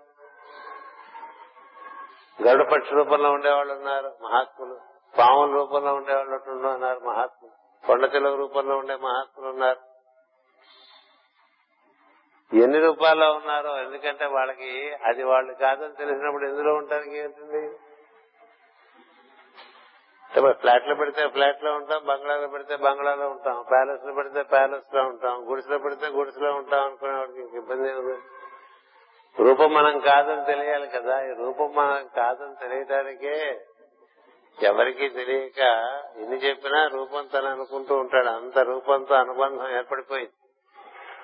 అందుకని ఏది మనకి మూలమైనటువంటి మాయగా ఉన్నదో దాన్ని ఛేదించడానికి ఇక్కడ ఈశ్వరుడు ఏం చెప్తున్నాడంటే నీ ప్రాణమే నీది కాదు ప్రకృతిది. మనస్సు ఇంద్రియములు శరీరం. వీవి ఆధారంగా ఏర్పడినవి. ఇవన్నీ కూడా నువ్వు కాదు. నేను నాది ఆ నాది నీది కాదు. నాది నాది అనుకున్నది నీది కాదురా అను నాది నాది అనుకున్నదంతా కూడా నీది కాదు ఎవరిది? ప్రకృతిది. మరి నువ్వెవరు? నేను ఈశ్వర పుత్రుడను దాన్ని దైవ కుమారుడను అన్నాడు ఆయన ఒక ఆయన. అదే ఈశ్వర కుమారుని పెట్టుకోవచ్చు ఏం పోయింది కదా? శివకుమార్ అని పేర్లు పెట్టుకోరు. అలా పేర్లు పెట్టుకున్నారు అంతే మనం అదే. ఎవరండి? మీరెవరండి అంటే ఏం చెప్తారండి? చాలా నిజంగా తెలిసిన వాడు ఏం చెప్తారో తెలియదు.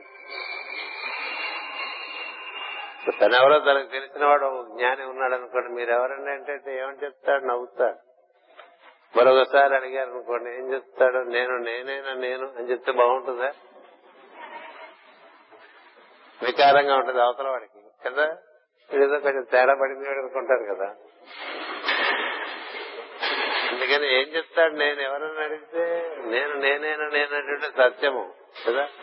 అందుకని నన్ను ఇలా అని పిలుస్తారు అంటాడు. ఏది? నన్ను ఇలా మూర్తి అని పిలుస్తారు నన్ను ఇలా వర్మ అని పిలుస్తారు నన్ను ఇలా రాజు అని పిలుస్తారు నన్ను ఇలా పార్వతి అని పిలుస్తారు లక్ష్మి అని పిలుస్తారు నన్ను ఇలా పిలుస్తారు అంటారు తప్ప నేను అనరు. నేను పార్వతి కుమార్ అనంటే అది అజ్ఞానం. నన్ను పార్వతీ కుమార్ అని పిలుస్తారు అనేటువంటిది నాకు ఎప్పుడు ఆహర్నిశలు గుర్తు ఉంటే అది ఏం చేద్దాం? మనకి అతి ప్రీతివంతమైనటువంటిది బాగా మనం బాగా అతుక్కుపోయింది అవినాభావంగా దాంతో అవినాభావం అంటే ఇక వేరు భావం లేదు. అలాంటి స్థితిలో ఉండేది మన రూపం మన నామం. ప్రతివాడికి వాడి పేరు వాడి రూపం. కదా? నామరూప ఆత్మకమైనటువంటి జగత్ అంటూ ఉంటాం కదా. ఈ నామమునందు అట్లా తగులుకొని ఉంటాం. మన పేరు ఎవరన్నా రాసిన బోర్డు అట్లా చింపేశారనుకోండి ఎట్లా ఉంటుంది? మన్నే చింపేసినట్టు అనిపిస్తుంది. మనం అది కాదని తెలిసిన వాడికి ఆ బాధ ఉండదు. అందుకని ఇక్కడ ఏం చెప్తున్నాడంటే ఈశ్వరుడు అన్ని నా స్థితులు లేక మాయ నా ఎందు వర్తించుతున్నాను నా ఎందు లేనమగను. నేను మాయ ఎందు వర్తింపదలిచినప్పుడు జీవుడు అనబడదును. అప్పుడు బంధము కలుగును. నేను బంధమునకు అంగీకరించను. తెలిసి బంధంలో పడ్డవాడికి ఇబ్బంది ఏం లేదు. తెలిసి బంధంలో పట్టడం అంటే ఎట్లా ఉంటుందంటే ఓ మనవాడు వచ్చాడు అనుకోండి వాడు తాత నేను గుర్రం ఎక్కుతాను గుర్రంలాగా వంగు అంటాడు. అంటే మనం గుర్రంలాగా నాలుగు కాళ్ళు వేసుకుని అంటే రెండు చేతులు కూడా కాళ్ళు చేసుకుని ఉంటే మన వీపు మీద వాడు కూర్చుంటే వాడు చల్ చల్ అంటుంటే నువ్వు వెళ్తూ ఉంటావు. నీ గుర్రం నీకు నువ్వు వాడు మన మీద ఎక్కడైనా భావన ఉంటుంది అప్పుడు. ఎందుకని నువ్వు స్వచ్ఛందంగా అంగీకరించావు కాబట్టి ఆనందం కోసం అలా ఉన్నావు తప్ప ఆ తర్వాత నీ మనవాడు నీ వీపు మీద దిగిపోయిన తర్వాత కూడా అట్లాగే నడుస్తూ వెళ్ళావు కదా. ఏం చేత స్వచ్ఛందంగా అంగీకరించావు కాబట్టి నువ్వు ఎప్పుడూ స్వతంత్రుడివే. అది తెలిసినటువంటి జ్ఞాని ఆ విధంగా ఉంటాడు. జ్ఞాని కూడా మిగతా వాళ్ళ పనులు చేస్తున్నట్టే చేస్తూ ఉంటాడు కానీ వాటి ఎందుకు తగులుకొని ఉండడు. కదా? దానికి తగులుకొని ఉన్నాడు వాడికి తగులుకొని లేని వాడికి తేడా ఉన్నది. అందుకని చెప్తున్నాడు నేను ఆ విధంగా నేను నా మాయలోకి నేనే దిగి వచ్చి జీవుడిని అవుతాను అవి బంధాలు అంగీకరిస్తాను అంగీకరించినా నేను అంగీకరించాను తప్ప అవి నన్ను బంధించేవి కాదు అని. మనం అంగీకరించిన తర్వాత బంధింపబడటం అనేటువంటిది జరగకూడదు. ఇప్పుడు కార్యక్రమానికి అంగీకరించాం కదా. నేను నిర్వర్తిస్తాం. అంతేగాని ఇది ఒక బంధంగా ఏర్పడిపోకూడదు కదా. ఏదైనా బంధంగా ఏర్పడకూడదు. స్వచ్ఛందంగా ఉండాలి. అంటే ఒక కార్యక్రమాన్ని అంగీకరించినప్పుడు దాని మీద ఒక బాధ్యత ఉంటుంది. ఆ బాధ్యత పరిపూర్తి అయిపోయేంత వరకే దాంతో సంబంధం. అది కూడా దాని మీద బంధింపబడినటువంటి భావం ఉండకూడదు. అంటే ఇక్కడ చెప్తున్నాడు నేను బంధమునకు అంగీకరించును. అంగీకరించడం వేరు బంధం పడటం వేరు. కదా? తప్పదు కదా అన్నట్టుగా ఉండకూడదు జీవితం. నీ అంగీకరించి అంగీకరించినప్పుడు అది క్రీడ. చెప్పా కదా ఎందుకు తాత మనవాడు కదా. అట్లా భుజాల మీద ఎక్కించుకోరండి మనవాళ్ళని కొడుకుల్ని మనవాళ్ళని భుజాల మీద ఎక్కించుకొని తిప్పుతూ ఉంటాం కదా. అంటే వీడు మనకి బానిస అన్నట్టుగా ఉంటుందా? పిల్లవాడికి తండ్రి మీద గాని తాత మీద గాని ఉండదు. అది ఏమిటి కేవలం ప్రేమ చేత ఆ విధంగా అంగీకరించినటువంటి విషయం తప్ప అక్కడ బంధమేం లేదు కదా. అంటే దేహము లేదు అంతర్యామిగా ఆచరించిన స్థానము ఆ దేహాదులలో లేదు. దేహములైన అంతర్యామిగా ఆచరించు నా స్థానం ఆ దేహాదులలో లేదు. ఈశ్వరుడు మన ఎందు ఈశ్వరుడు ఉన్నాడంటూ ఉంటాం కదా. మన హృదయం ఉన్నాడంటూ ఉంటాం కదా. మన హృదయం బంధింపబడి ఉండడు. స్వచ్ఛందంగా ఉంటాడు. తన ఇచ్చ మేరకు ఉంటాడు. తన ఇచ్చ మేరకు మన హృదయం ఉంటాడు. బంధింపబడి ఉండదు. మనం కూడా అంతే అని చెప్తున్నాడు. అదే అని చెప్పేది. గొప్ప విషయం అంటే నేనే కాదురా నువ్వు కూడా అంతే అంటున్నాడు. ఏం చేద్దా? నువ్వు నేనే. నువ్వు నేనే. నేనే నువ్వుగా వస్తే నువ్వు వేరుగా ఉన్నావు నువ్వు భావిస్తున్నావు దానివల్ల నువ్వు ఇబ్బందులు పడుతున్నావు అని చెప్తున్నాను ఇది బాగా మననం చేయవలసిన విషయాలు ఈ ఉదయం మీకు చెప్తున్నట్టు బాగా మననం చేయాలి ఎందుకంటే నేను నాది తేడా ఎప్పుడు ఉండాలి. విచక్షణ అనేటువంటిది అక్కడ వాడాలి నేను నా. నాది నేను కాదు. నాది నా అనుభూతికి ఏర్పడింది. దాన్ని అలా అనుభూతి చెందుతూ జరుగుతుంది దాన్ని ఆ విధంగా అనుభూతి చెందడానికి నేనుగా ఉన్నటువంటి వాడు అనుభూతి చెందగలడు. రామకృష్ణ పరహంసకి ఆ రోజులోనే థ్రోట్ క్యాన్సర్ వచ్చింది. ఇది ఇప్పుడు మనకి మోడర్న్ మోడర్న్ రేస్ కనుకోబోకండి మొదటి నుంచి ఉన్నాయి ఇవన్నీ జబ్బులు ఆయనకి అరవై ఏళ్ళ కల్లా థ్రోట్ క్యాన్సర్ వచ్చింది. వస్తే అందరూ ఎలా ఎలా దీనికి ఎలా పని? పుండు గొంతులో పుండు. రాసపుండు రాసపుండు ఉంటుంటాడు కదా. గొంతులో పుండు. వైద్యం చేయిస్తా ఉన్నారు. అప్పటికే చాలా మంది ప్రముఖులు శిష్యులుగా చేరిపోయారు. ఏమొద్దు అని చెప్పారు? ఏమొద్దు నన్ను అలా ఉండండి. నేను వెళ్దాం అనుకున్నప్పుడు వెళ్ళిపోతాను. అది నన్ను తీసుకెళ్ళడానికి వచ్చింది. దాన్ని అలా ఉండండి అలా ఉంటారు మహాత్ములు. పరమహంస అందుకని పరమహంస. సామాన్య విషయం కాదు కదా. తనకు తన దేహంతో ఇలాంటి బంధము లేనటువంటి వాళ్ళు పరమహంసలు. ఆయన కోరి బంధం ఏర్పరచుకున్నట్టండి. దేహంలో ఉండటం కోసం ఆహారమును ఒక బంధంగా ఏర్పాటు చేసుకున్నట్ట రామకృష్ణ పరమహంస. అందుకని తినే కాస్త కూడా ఆహారం గురించి చాలా రకరకాలుగా ఆయన బంధం ఏర్పరచుకుని ఉంటాడు. అందుకని శారదా మాత ఎప్పుడైనా ఆహారం పడల్లో పట్టుకుని వస్తుంటే పదకొండు గంటల సమయంలో ఈయన ఏమిటో చిన్నపిల్లల కదా అప్పుడే కొత్తగా ఏదో పెద్ద ఫైవ్ స్టార్ హోటల్కి వెళ్ళి డిన్నర్కి వెళ్ళేటువంటి పిల్లలు ఎంత ఉత్సాహపడిపోతారో.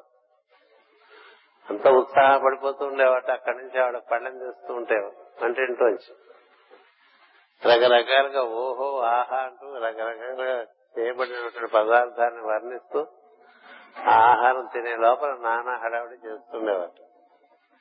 ఆవిడ ఒక రోజు అడిగింది మీరు ఇంత మహాజ్ఞానులు కదా ఈ తిండి విషయంలో ఇలా ఉంటారేమిటి? ఈ తిండి విషయంలో మీరు ఇంత జ్ఞానులు కదా ఇలా ఎందుకుంటున్నారు మీరు? అన్నిట్లోనూ మీరు అతీతులు కదా ఈ భోజనం విషయంలో ఎందుకు ఇలా ఉన్నారు? ఇంత బానిసత్వం చూపిస్తున్నారు ఏమిటని అడిగింది. అడిగితే వెంటనే రామకృష్ణ చాలా గంభీరుడైపోయాడు అయిపోయాడు ఆయన. అయిపోయి ఒక మాట గుర్తుపెట్టుకో. నేను కోరి దీంతో బంధం పెట్టుకున్నాను. కోరి పెట్టుకున్నాను. చెప్పాను చెప్పారు కదా బంధం కోరి పెట్టుకుంటానండి. ఏ రోజు నువ్వు అలా పళ్ళెం పట్టుకొచ్చినప్పుడు నేను ఇలా చూస్తానో ఆ రోజు నేను వెళ్ళిపోతున్నానని తెలుసుకున్నాను నువ్వు అలా పళ్ళెం పట్టుకొచ్చినప్పుడు ఇంకా దాని వంక నేను చూడలేదనుకో ఇంకంతే ఆ రోజుతో నాకు ఈ ఇహంతో సంబంధం లేదు వెళ్ళిపోతున్నానని తెలుసు. నేను కావాలని పెట్టుకున్నాను బంధం తప్ప నాకు దాని ఎందు అలాంటి బంధం లేదు. అది నన్ను బంధించట్లేదు. నేను దాంతో ముడి వేసుకుని ఉన్నాను. ఎలా ఉంటుందండి? అంటే భార్యతో కూడా ముడి వేసుకోలేడు ఆయన. ఇంత భార్య పళ్ళం పట్టుకొచ్చే భార్యకి ఎలా ఉండాలి? అసలు. వంట చేసి పట్టుకొచ్చేవాడు. నాతో సంబంధం లేదు దీంతో సంబంధం నాకు దేంతోనూ సంబంధం లేదు. అంతే. ఒక రోజు ఆవిడ పళ్ళం పట్టుకొస్తుంటే ఇలా తిరిగాడంతే తినలేదు. అటు నుంచి ఆవిడ వస్తుంటే ఈయన అటు చూసి ఆ పక్క తిరగగానే ఆవిడకి అర్థమైపోయింది.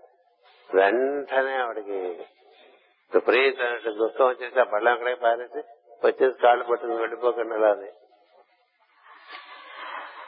ఇక వెళ్ళిపోకండి వెళ్ళిపోండి నువ్వు కాదు నిర్ణయం చేయాల్సింది? ఆ కాలం వచ్చేస్తే వెళ్ళిపోతున్నాను అంత గొప్ప విషయం అండి. పీకు పీకు పీకు పీకు పీకు పీకు పోతూ ఉంటాం కదా అంత గొప్ప విషయం. అంటే బంధం కోరి ఏర్పరచుకుంటాను నేను అన్నాడంటే మనకి మహాత్ముల కథల్లోంచే ఉదాహరణలు దొరుకుతాయి. కదా? మరి కృష్ణుడు ఎలా వెళ్ళాడు? రాముడు ఎలా వెళ్ళాడు? చాలా మంది మహాత్ములు అలా వెళ్ళారు. ఏం చేద్దంటే వాళ్ళు నేను దేహము కాదు తెలిసినటువంటి వాడు నా వలన ప్రాణములు నిలబడి ఉన్నాయి అనేటువంటి వాడండి మహాత్మ. స్వామి అంటే వాడు. ప్రాణముల వల్ల నేను నిలబడి ఉన్నాను అనుకునేటువంటి వాడు కాదు. నా వల్ల ప్రాణములు నిలబడి నాకు ఇంక ఇక్కడ ఉండవలసిన అవసరం లేకపోతే నేను ప్రాణములు త్యజిస్తా. ప్రాణములు నన్ను పట్టుకుని లేవు. ఇది కదా మరి మనస్సు సిబిబి గారు ఎమ్మెన్ గారు చూపించారు వారి జీవితాలు ఎప్పుడో చెప్పేస్తారు సిబిబి గారు నేను పన్నెండో తారీఖు వెళ్ళిపోతున్నా మే పన్నెండు అని. ముందే చెప్పారు. చనపట్నం నుంచి కూడా వచ్చేసారు చాలా మంది అనుయాయులు. మరి వెళ్ళిపోకండి సార్ వెళ్ళిపోకండి సార్ వెళ్ళిపోతున్నానని చెప్పినంత వెళ్ళిపోకండి అంటారు ఏంట్రా వెళ్ళిపోతున్నాను నిర్ణయం అయిపోయింది వెళ్ళిపోతానంటే చెప్పి వెళ్ళిపోయారు. ఎమ్మెన్ గారు చెప్పి వెళ్ళిపోయారు కదా అది ప్రాణముల ఉండేటువంటి స్వామిత్వం. ఇక ప్రాణ ట్రీట్ మన ప్రాణ ట్రీట్ అంటే నాకు జలుబు చేసింది కాస్త తగ్గించండి నాకు గొంతు నొప్పి తగ్గించండి నాకు కాలు నొప్పి నాకు బీపీ నాకు షుగర్ ఎక్కడ మాస్టరు? మన అలా తయారు చేద్దామని చూస్తున్నాడు ఎలా? నీ ప్రాణములపై నీకు స్వామిత్వం. నీ బుద్ధిపై నీకు స్వామిత్వం నీ ఇంద్రియములపై నీకు స్వామిత్వం నీ మనసుపై నీకు స్వామిత్వం నీ శరీరముపై నీకు స్వామిత్వం ఉండి స్వచ్ఛందంగా దాంట్లో నువ్వు కూర్చుని పని చేసుకుంటున్నావు అంతే. నువ్వు చెప్పినట్టు నీ వాహనం వినాలి. నువ్వు నీ వాహనం చెప్పినట్టు నువ్వు వింటాం కాదు. ఇప్పుడు కారు అంటే లెఫ్ట్కి తిప్పితే స్టీరింగ్ లెఫ్ట్ కే వెళ్తుంది కదండి రైట్కి వెళ్తుందా? వెళ్ళదు కదా. వాహనం నువ్వు చెప్పినట్టు వినాలి కదా. గుర్రమైన రౌత్ చెప్పినట్టుగా నడుచుకోవాలి. అలా నీ శరీరం నీవు కాదు దాన్ని అధిష్ఠించి నీవు ఉన్నావు. ఉండగా ఇంకోటి ఏం చెప్తున్నారు ఇక్కడ? దాని ఎందు దేని ఎందు నేను లేనంటున్నాడు ఆయన. నేను అందరూ కావాలంటే వస్తాను అంతర్యామిగా నా ఆ స్థానము నా స్థానం ఆ దేహాదులలో లేదు. ఆడ మగాను భేదము దేహములకు సంబంధించినది కానీ నాది కాదు. ఆడవాళ్ళు మగవాళ్ళు ఆడవాళ్ళు మగవాళ్ళు దేనికి సంబంధించిందండి? ఇది దేహానికి సంబంధించింది తప్ప? కదా? నేనుకు సంబంధించింది కాదు. నేను దిగి వచ్చినప్పుడు హంసలుగా దిగి వస్తును నేను దిగి వచ్చినప్పుడు హంసలుగా దిగి ఎందుకంటే స్పందనంగా దిగిరాటాన్ని హంసలుగా దిగిరాటం అని చెప్తారు. అనగా నేను నీవు అనుభావముగా చరింతు కొంత భాగం బయట ఉంటుంది కదండి. చెప్పాగా ఇందాక ముందే చెప్పాను ఈ మాట. లోపల చోటు బయట చోటు. బయట చోటు దేవుడు లోపల చోటు జీవుడు. అందుకని ఈ జీవుడు ఆ దేవుడి దగ్గరికి వెళ్ళడానికి నిశ్వాస. ఆ దేవుడు జీవుడి దగ్గర రావడానికి ఉచ్ఛ్వాస. ఉచ్ఛ్వాస నిశ్వాసలుగా దేవుడు జీవుడు దేవుడు జీవుడు ఇటు అటు అటు ఇటు ఇట్లా రాకపోకలుగా ఉంటాడు. నీ రాకపోకల ఎందు యహోవా నన్ను రక్షించదని ఆటల మీద రాసుకుంటూ ఉంటారు కదా. యహోవా అంటే వాళ్ళకి తెలియదు నేను అడిగా ఏంట్రా యహోవా అని? తెలియదు ఏదోసారి వాళ్ళు చెప్పాను రాసుకున్నాను రక్షిస్తాడా అని తప్పకుండా రక్షిస్తాడు. సందేహం లేదు కానీ ఏమిటో తెలియాలి కదా? నీ ఎందు ఉండేటువంటి విశ్వాస నిశ్వాసాలుగా నీతో ముడిపెట్టుకుని ఉన్నాడు దైవం. అంచేత దిగి వచ్చినప్పుడు హంసలుగా దిగి వస్తాడు. అందుకనే మనం ఉచ్ఛ్వాసం చేసేప్పుడు బాగా దైవంలో మన దైవం మనలోకి దిగి వస్తున్నట్టుగా భావించాలి. మన నిశ్వాసం తీసుకున్నప్పుడు మనం దైవంలోకి చేరుతున్నట్టుగా భావన చేయాలి. ఆ దైవాన్ని హృదయంలో ఉండేటువంటి దైవాన్ని చేరవచ్చు. లేకపోతే భూమధ్యమందు దైవాన్ని చేరవచ్చు లేకపోతే సహస్రామందు దైవాన్ని చేరవచ్చు లేకపోతే బయట వ్యాప్తి చెందినటువంటి ఆయన అంతర్బహి అందు వ్యాప్తి చెంది ఉన్నాడు కాబట్టి ఆయన చేరుతున్నట్టుగా భావన. నిశ్వాసతో నువ్వు దైవాన్ని చేరుతున్నట్టు. ఉచ్ఛ్వాసతో దైవాన్ని నువ్వు చేరుతున్నట్టు. ఇది మనకి సాధనగా ఇచ్చారు. సోహం సహ అహం సహ అతడే నేను అతడే నేను అనే భావన. అంచేత ఇక్కడ ఏం చెప్తున్నారంటే నేను దిగివచ్చినప్పుడు హంసలుగా దిగివచ్చును. అనగా నేను నీవు అని భావములుగా చరించును. అహం అనగా నేను సహా అనగా అతడు హంస అనగా నేను అతడు అనుభేదము నేను అతడు అని చెప్పడానికి అహం సహ అంటారు సంస్కృతంలో. దాన్ని హంస అన్నారు. హంస. అంచేత గాలి దేహమున దూరినప్పుడు ఉచ్ఛ్వాసము నిశ్వాసము రెండు అని రెండు గాలులుగా విడిపోవును. గాలి దేహమున దూరినప్పుడు బాగా చెప్పారు కదా మాస్టర్ గారు. దేహంలో దూరేప్పుడు అది ఏమవుతుంది? అదే గాలి ఉచ్ఛ్వాస నిశ్వాసగా రెండయింది. ఒకే దేవుడు దేవుడు జీవుడుగా అయిపోయారండి. నిజానికి జీవుడు దేవుడే అదే గోల ఆ గోల ఎంత చెప్పినా అర్థం కాదు. ఇది సాధన చేసుకుంటేనే అర్థం. అదే చెప్తూ ఉంటా ఎప్పుడు నీవు నేనని లేదు నీవే నేనని. నీవని నేనని తలచిద్దురా నీవే నేనని తెలిసిద్దురా అనేటువంటి బాగా తెలిసిన ఆయన కాబట్టి అలా రాశారు ఆయన. రాసిన వారు ఎవరైనప్పటికీ అంచేత అహం సహా ఒకే గాలి. రెండు గాలులుగా సరైనవి. ఎందుకని? లోపలికి దూరటం బయటికి రావటం. లోపలికి దూరటం బయటికి రావటం. లోపలికి దూరటం బయటికి దాన్ని జమిని అన్నారు జ్యోతిషపరంగా. జ్యోతిషపరంగా ఒకే గాలి వాయువు మనకి ఉచ్ఛ్వాస నిశ్వాసలుగా బ్రెత్ అన్నారు. శ్వాసగా ఏర్పడింది. ఎందుకని? దిగి రావడానికి కదా ఆయన అట్లా ఏర్పాటు చేసుకున్నాడు. దిగి రావడానికి ఏర్పాటు. వెళ్ళిపోవాలంటే నిశ్వాసతో మళ్ళీ వెళ్ళిపోతాడు దిగి రావాలంటే ఉచ్ఛ్వాసతో దిగి వస్తాడు దిగి వచ్చినప్పుడు జీవుడుగా ఉంటాను వెళ్ళిపోయేప్పుడు దేవుడిగా వెళ్ళిపోతాను అంచేత నువ్వు నేను అని ఏం లేదు నేనే నువ్వు అని చెప్తున్నాడు. అంచేత గాలి దేహంలో దూరినప్పుడు ఉచ్ఛ్వాసము నిశ్వాసము అన్నమాట రెండు గాలులుగా విడిపోను. వెలుపల గాలి రెండు శ్వాసలు కూడా ఎట్లు అసత్యము అట్లే నేను వాడు అనే అభిప్రాయం కూడా నా ఎందు అసత్యము. బయట గాలికి రెండు గాలు కావు కాదు. బయట గాలికి ఇది ఒకటే గాలి. ఇది లోపలికి దూరినప్పుడు లోపల గాలి అయింది. లోపలికి దొరకపోతే అది ఒకటే గాలి కదండి.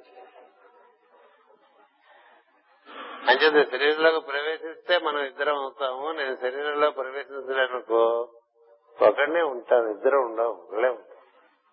అక్కడే ఇద్దరుగా ఉంటారు. వన్ బికమ్స్ టూ అందుకనే ఏమిటి యోగం అంటే రెండు ఒకటవటం యోగం అని చెప్పారు.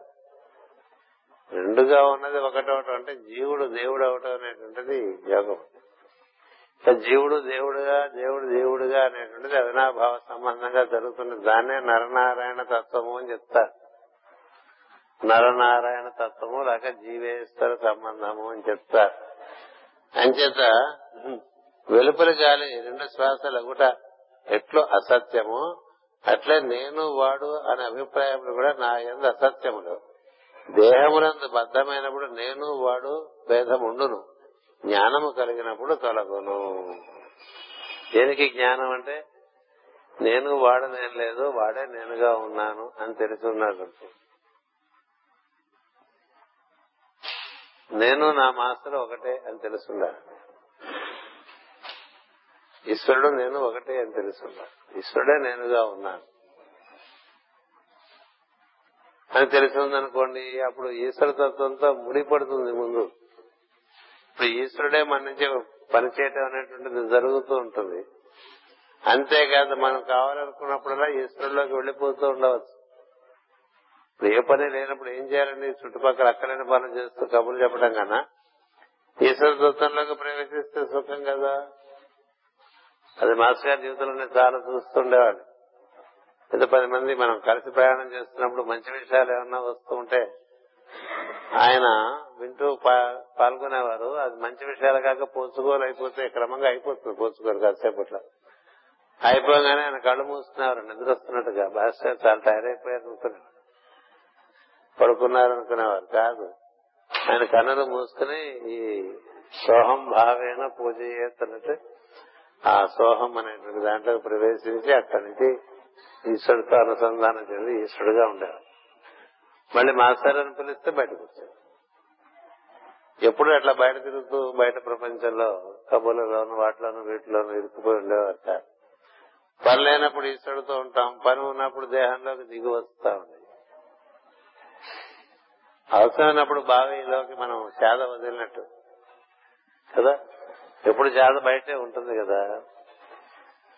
నీళ్ళు కావాలనుకుంటే దాన్ని అలా పడేస్తాం లోపల. పడేసి మళ్ళీ పైకి లాగేస్తాం కదా. ఓ పది సార్లు చేతలు లాగుతాం లోపలికి వేస్తాం బయటికి లాగుతాం లోపలికి వేస్తాం బయటికి లాగుతాం బయట లోపలికి వేస్తాం బయటికి లాగుతాం. ఇప్పుడు బావు లేవు కాబట్టి తెలియదు. బోరింగ్ పంపులు లేవు. అంచేత ఏం తెలిసే అవకాశాలు తక్కువ.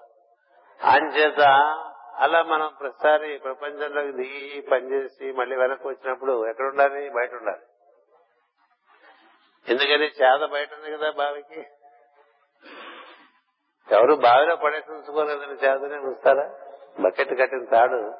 తాడు బకెట్ కట్టి. ఆ బకెట్ తాడు బయట ఉంటాయా? బావిలోంచి నీళ్ళు తోడినప్పుడు బావిలో ఉంటాయండి? జనరల్ బావిలో జనరల్గా బావిలోకి వేసి ఉంచుతారా తాడు? ఉంచారు కదా. అట్లా జీవుడు పనిలేనప్పుడు ఎక్కడ ఉండాలి దేహానికి బయట ఉండాలి. దేహానికి బయటకు వెళ్ళడానికి దారులు ఉన్నాయి. ఆ దారులు చెప్తా. అంచేత ఆ విధంగా ఈశ్వరుడు ఏం చెప్తున్నాడంటే ఇక్కడ అట్లు నేను వాడు అని అభిప్రాయంగా నా అభినయ నేను బయట ఉంటే దేహములంత బద్ధమైనప్పుడు నేను వాడు అని భేదం ఉండదు. జ్ఞానము కలిగినప్పుడు తలగొను అంటే జ్ఞానం ఏమిటి ఇక్కడ? జ్ఞానం ముందు చెప్పారు. ఎప్పుడు దేహంలో ఉంటాం అనుకోబోకండి. ఎప్పుడు దేహంలో ఉంటాం అలవాటు చేసుకోకండి. ఎప్పుడు దేహంలో ఉండకుండా ఉంటానికి అలవాటు. ఎప్పుడు దేహంలో ఉండని వాడికి ఒకసారి దేహం లేదంటే పెద్ద బాగింటే ఉందండి మనకు అలవాటే కదా. ఎప్పుడు ఇంట్లో ఉండని వాడికి ఇంట్లోంచి బయటకు పంపించేస్తే వాడికి ఏం పెద్ద తేడా ఉండదు. మనం ఎప్పుడు బయట ఉన్నాం అనుకుంటాడు కదా. కదా. పాటలు కూడా ఉన్నాయి దానికి తగ్గట్టుగా. నువ్వు ఇంట్లో రాకపోతే నాకు వీధి లేదా అంటాడు వాడు పాటలు. ఇక్కడ వాడు ఎప్పుడు వీధుల్లోనే ఉంటాడు కదా? అంచేత ఇప్పుడు మనం వీధిలో ఉండమని చెప్పట్లేదు. దేహంలో ఉండటం అలవాటు చేసుకోవడం బాగా ఎక్కువైపోవడం వల్ల ఈ దేహం నుంచి బయటపడటం అనేటువంటిది చాలా దుఃఖభరితం అయిపోతుంది ఒకటి. ఈ దేహంతో రకరకాల విషయాలతో మనం ముడిపడిపోయి నానా బాధలు పడిపోతూ ఉంటాం రెండు. ఇందులోకి వచ్చి పని చేస్తాం దానికి పడేసి మనం బయట ఉంటాం నేర్చుకోవాలండి. అందరికీ కార్లో స్కూటర్లో ఉన్నాయి కదండి. అది బయట వదిలేస్తున్నాం కదా పని అయిపోయింది కదా.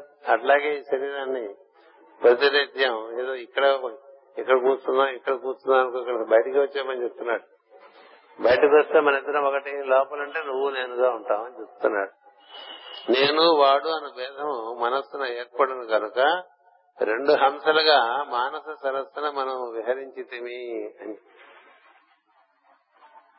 మానస సరస్సు అంటే మనస్సు.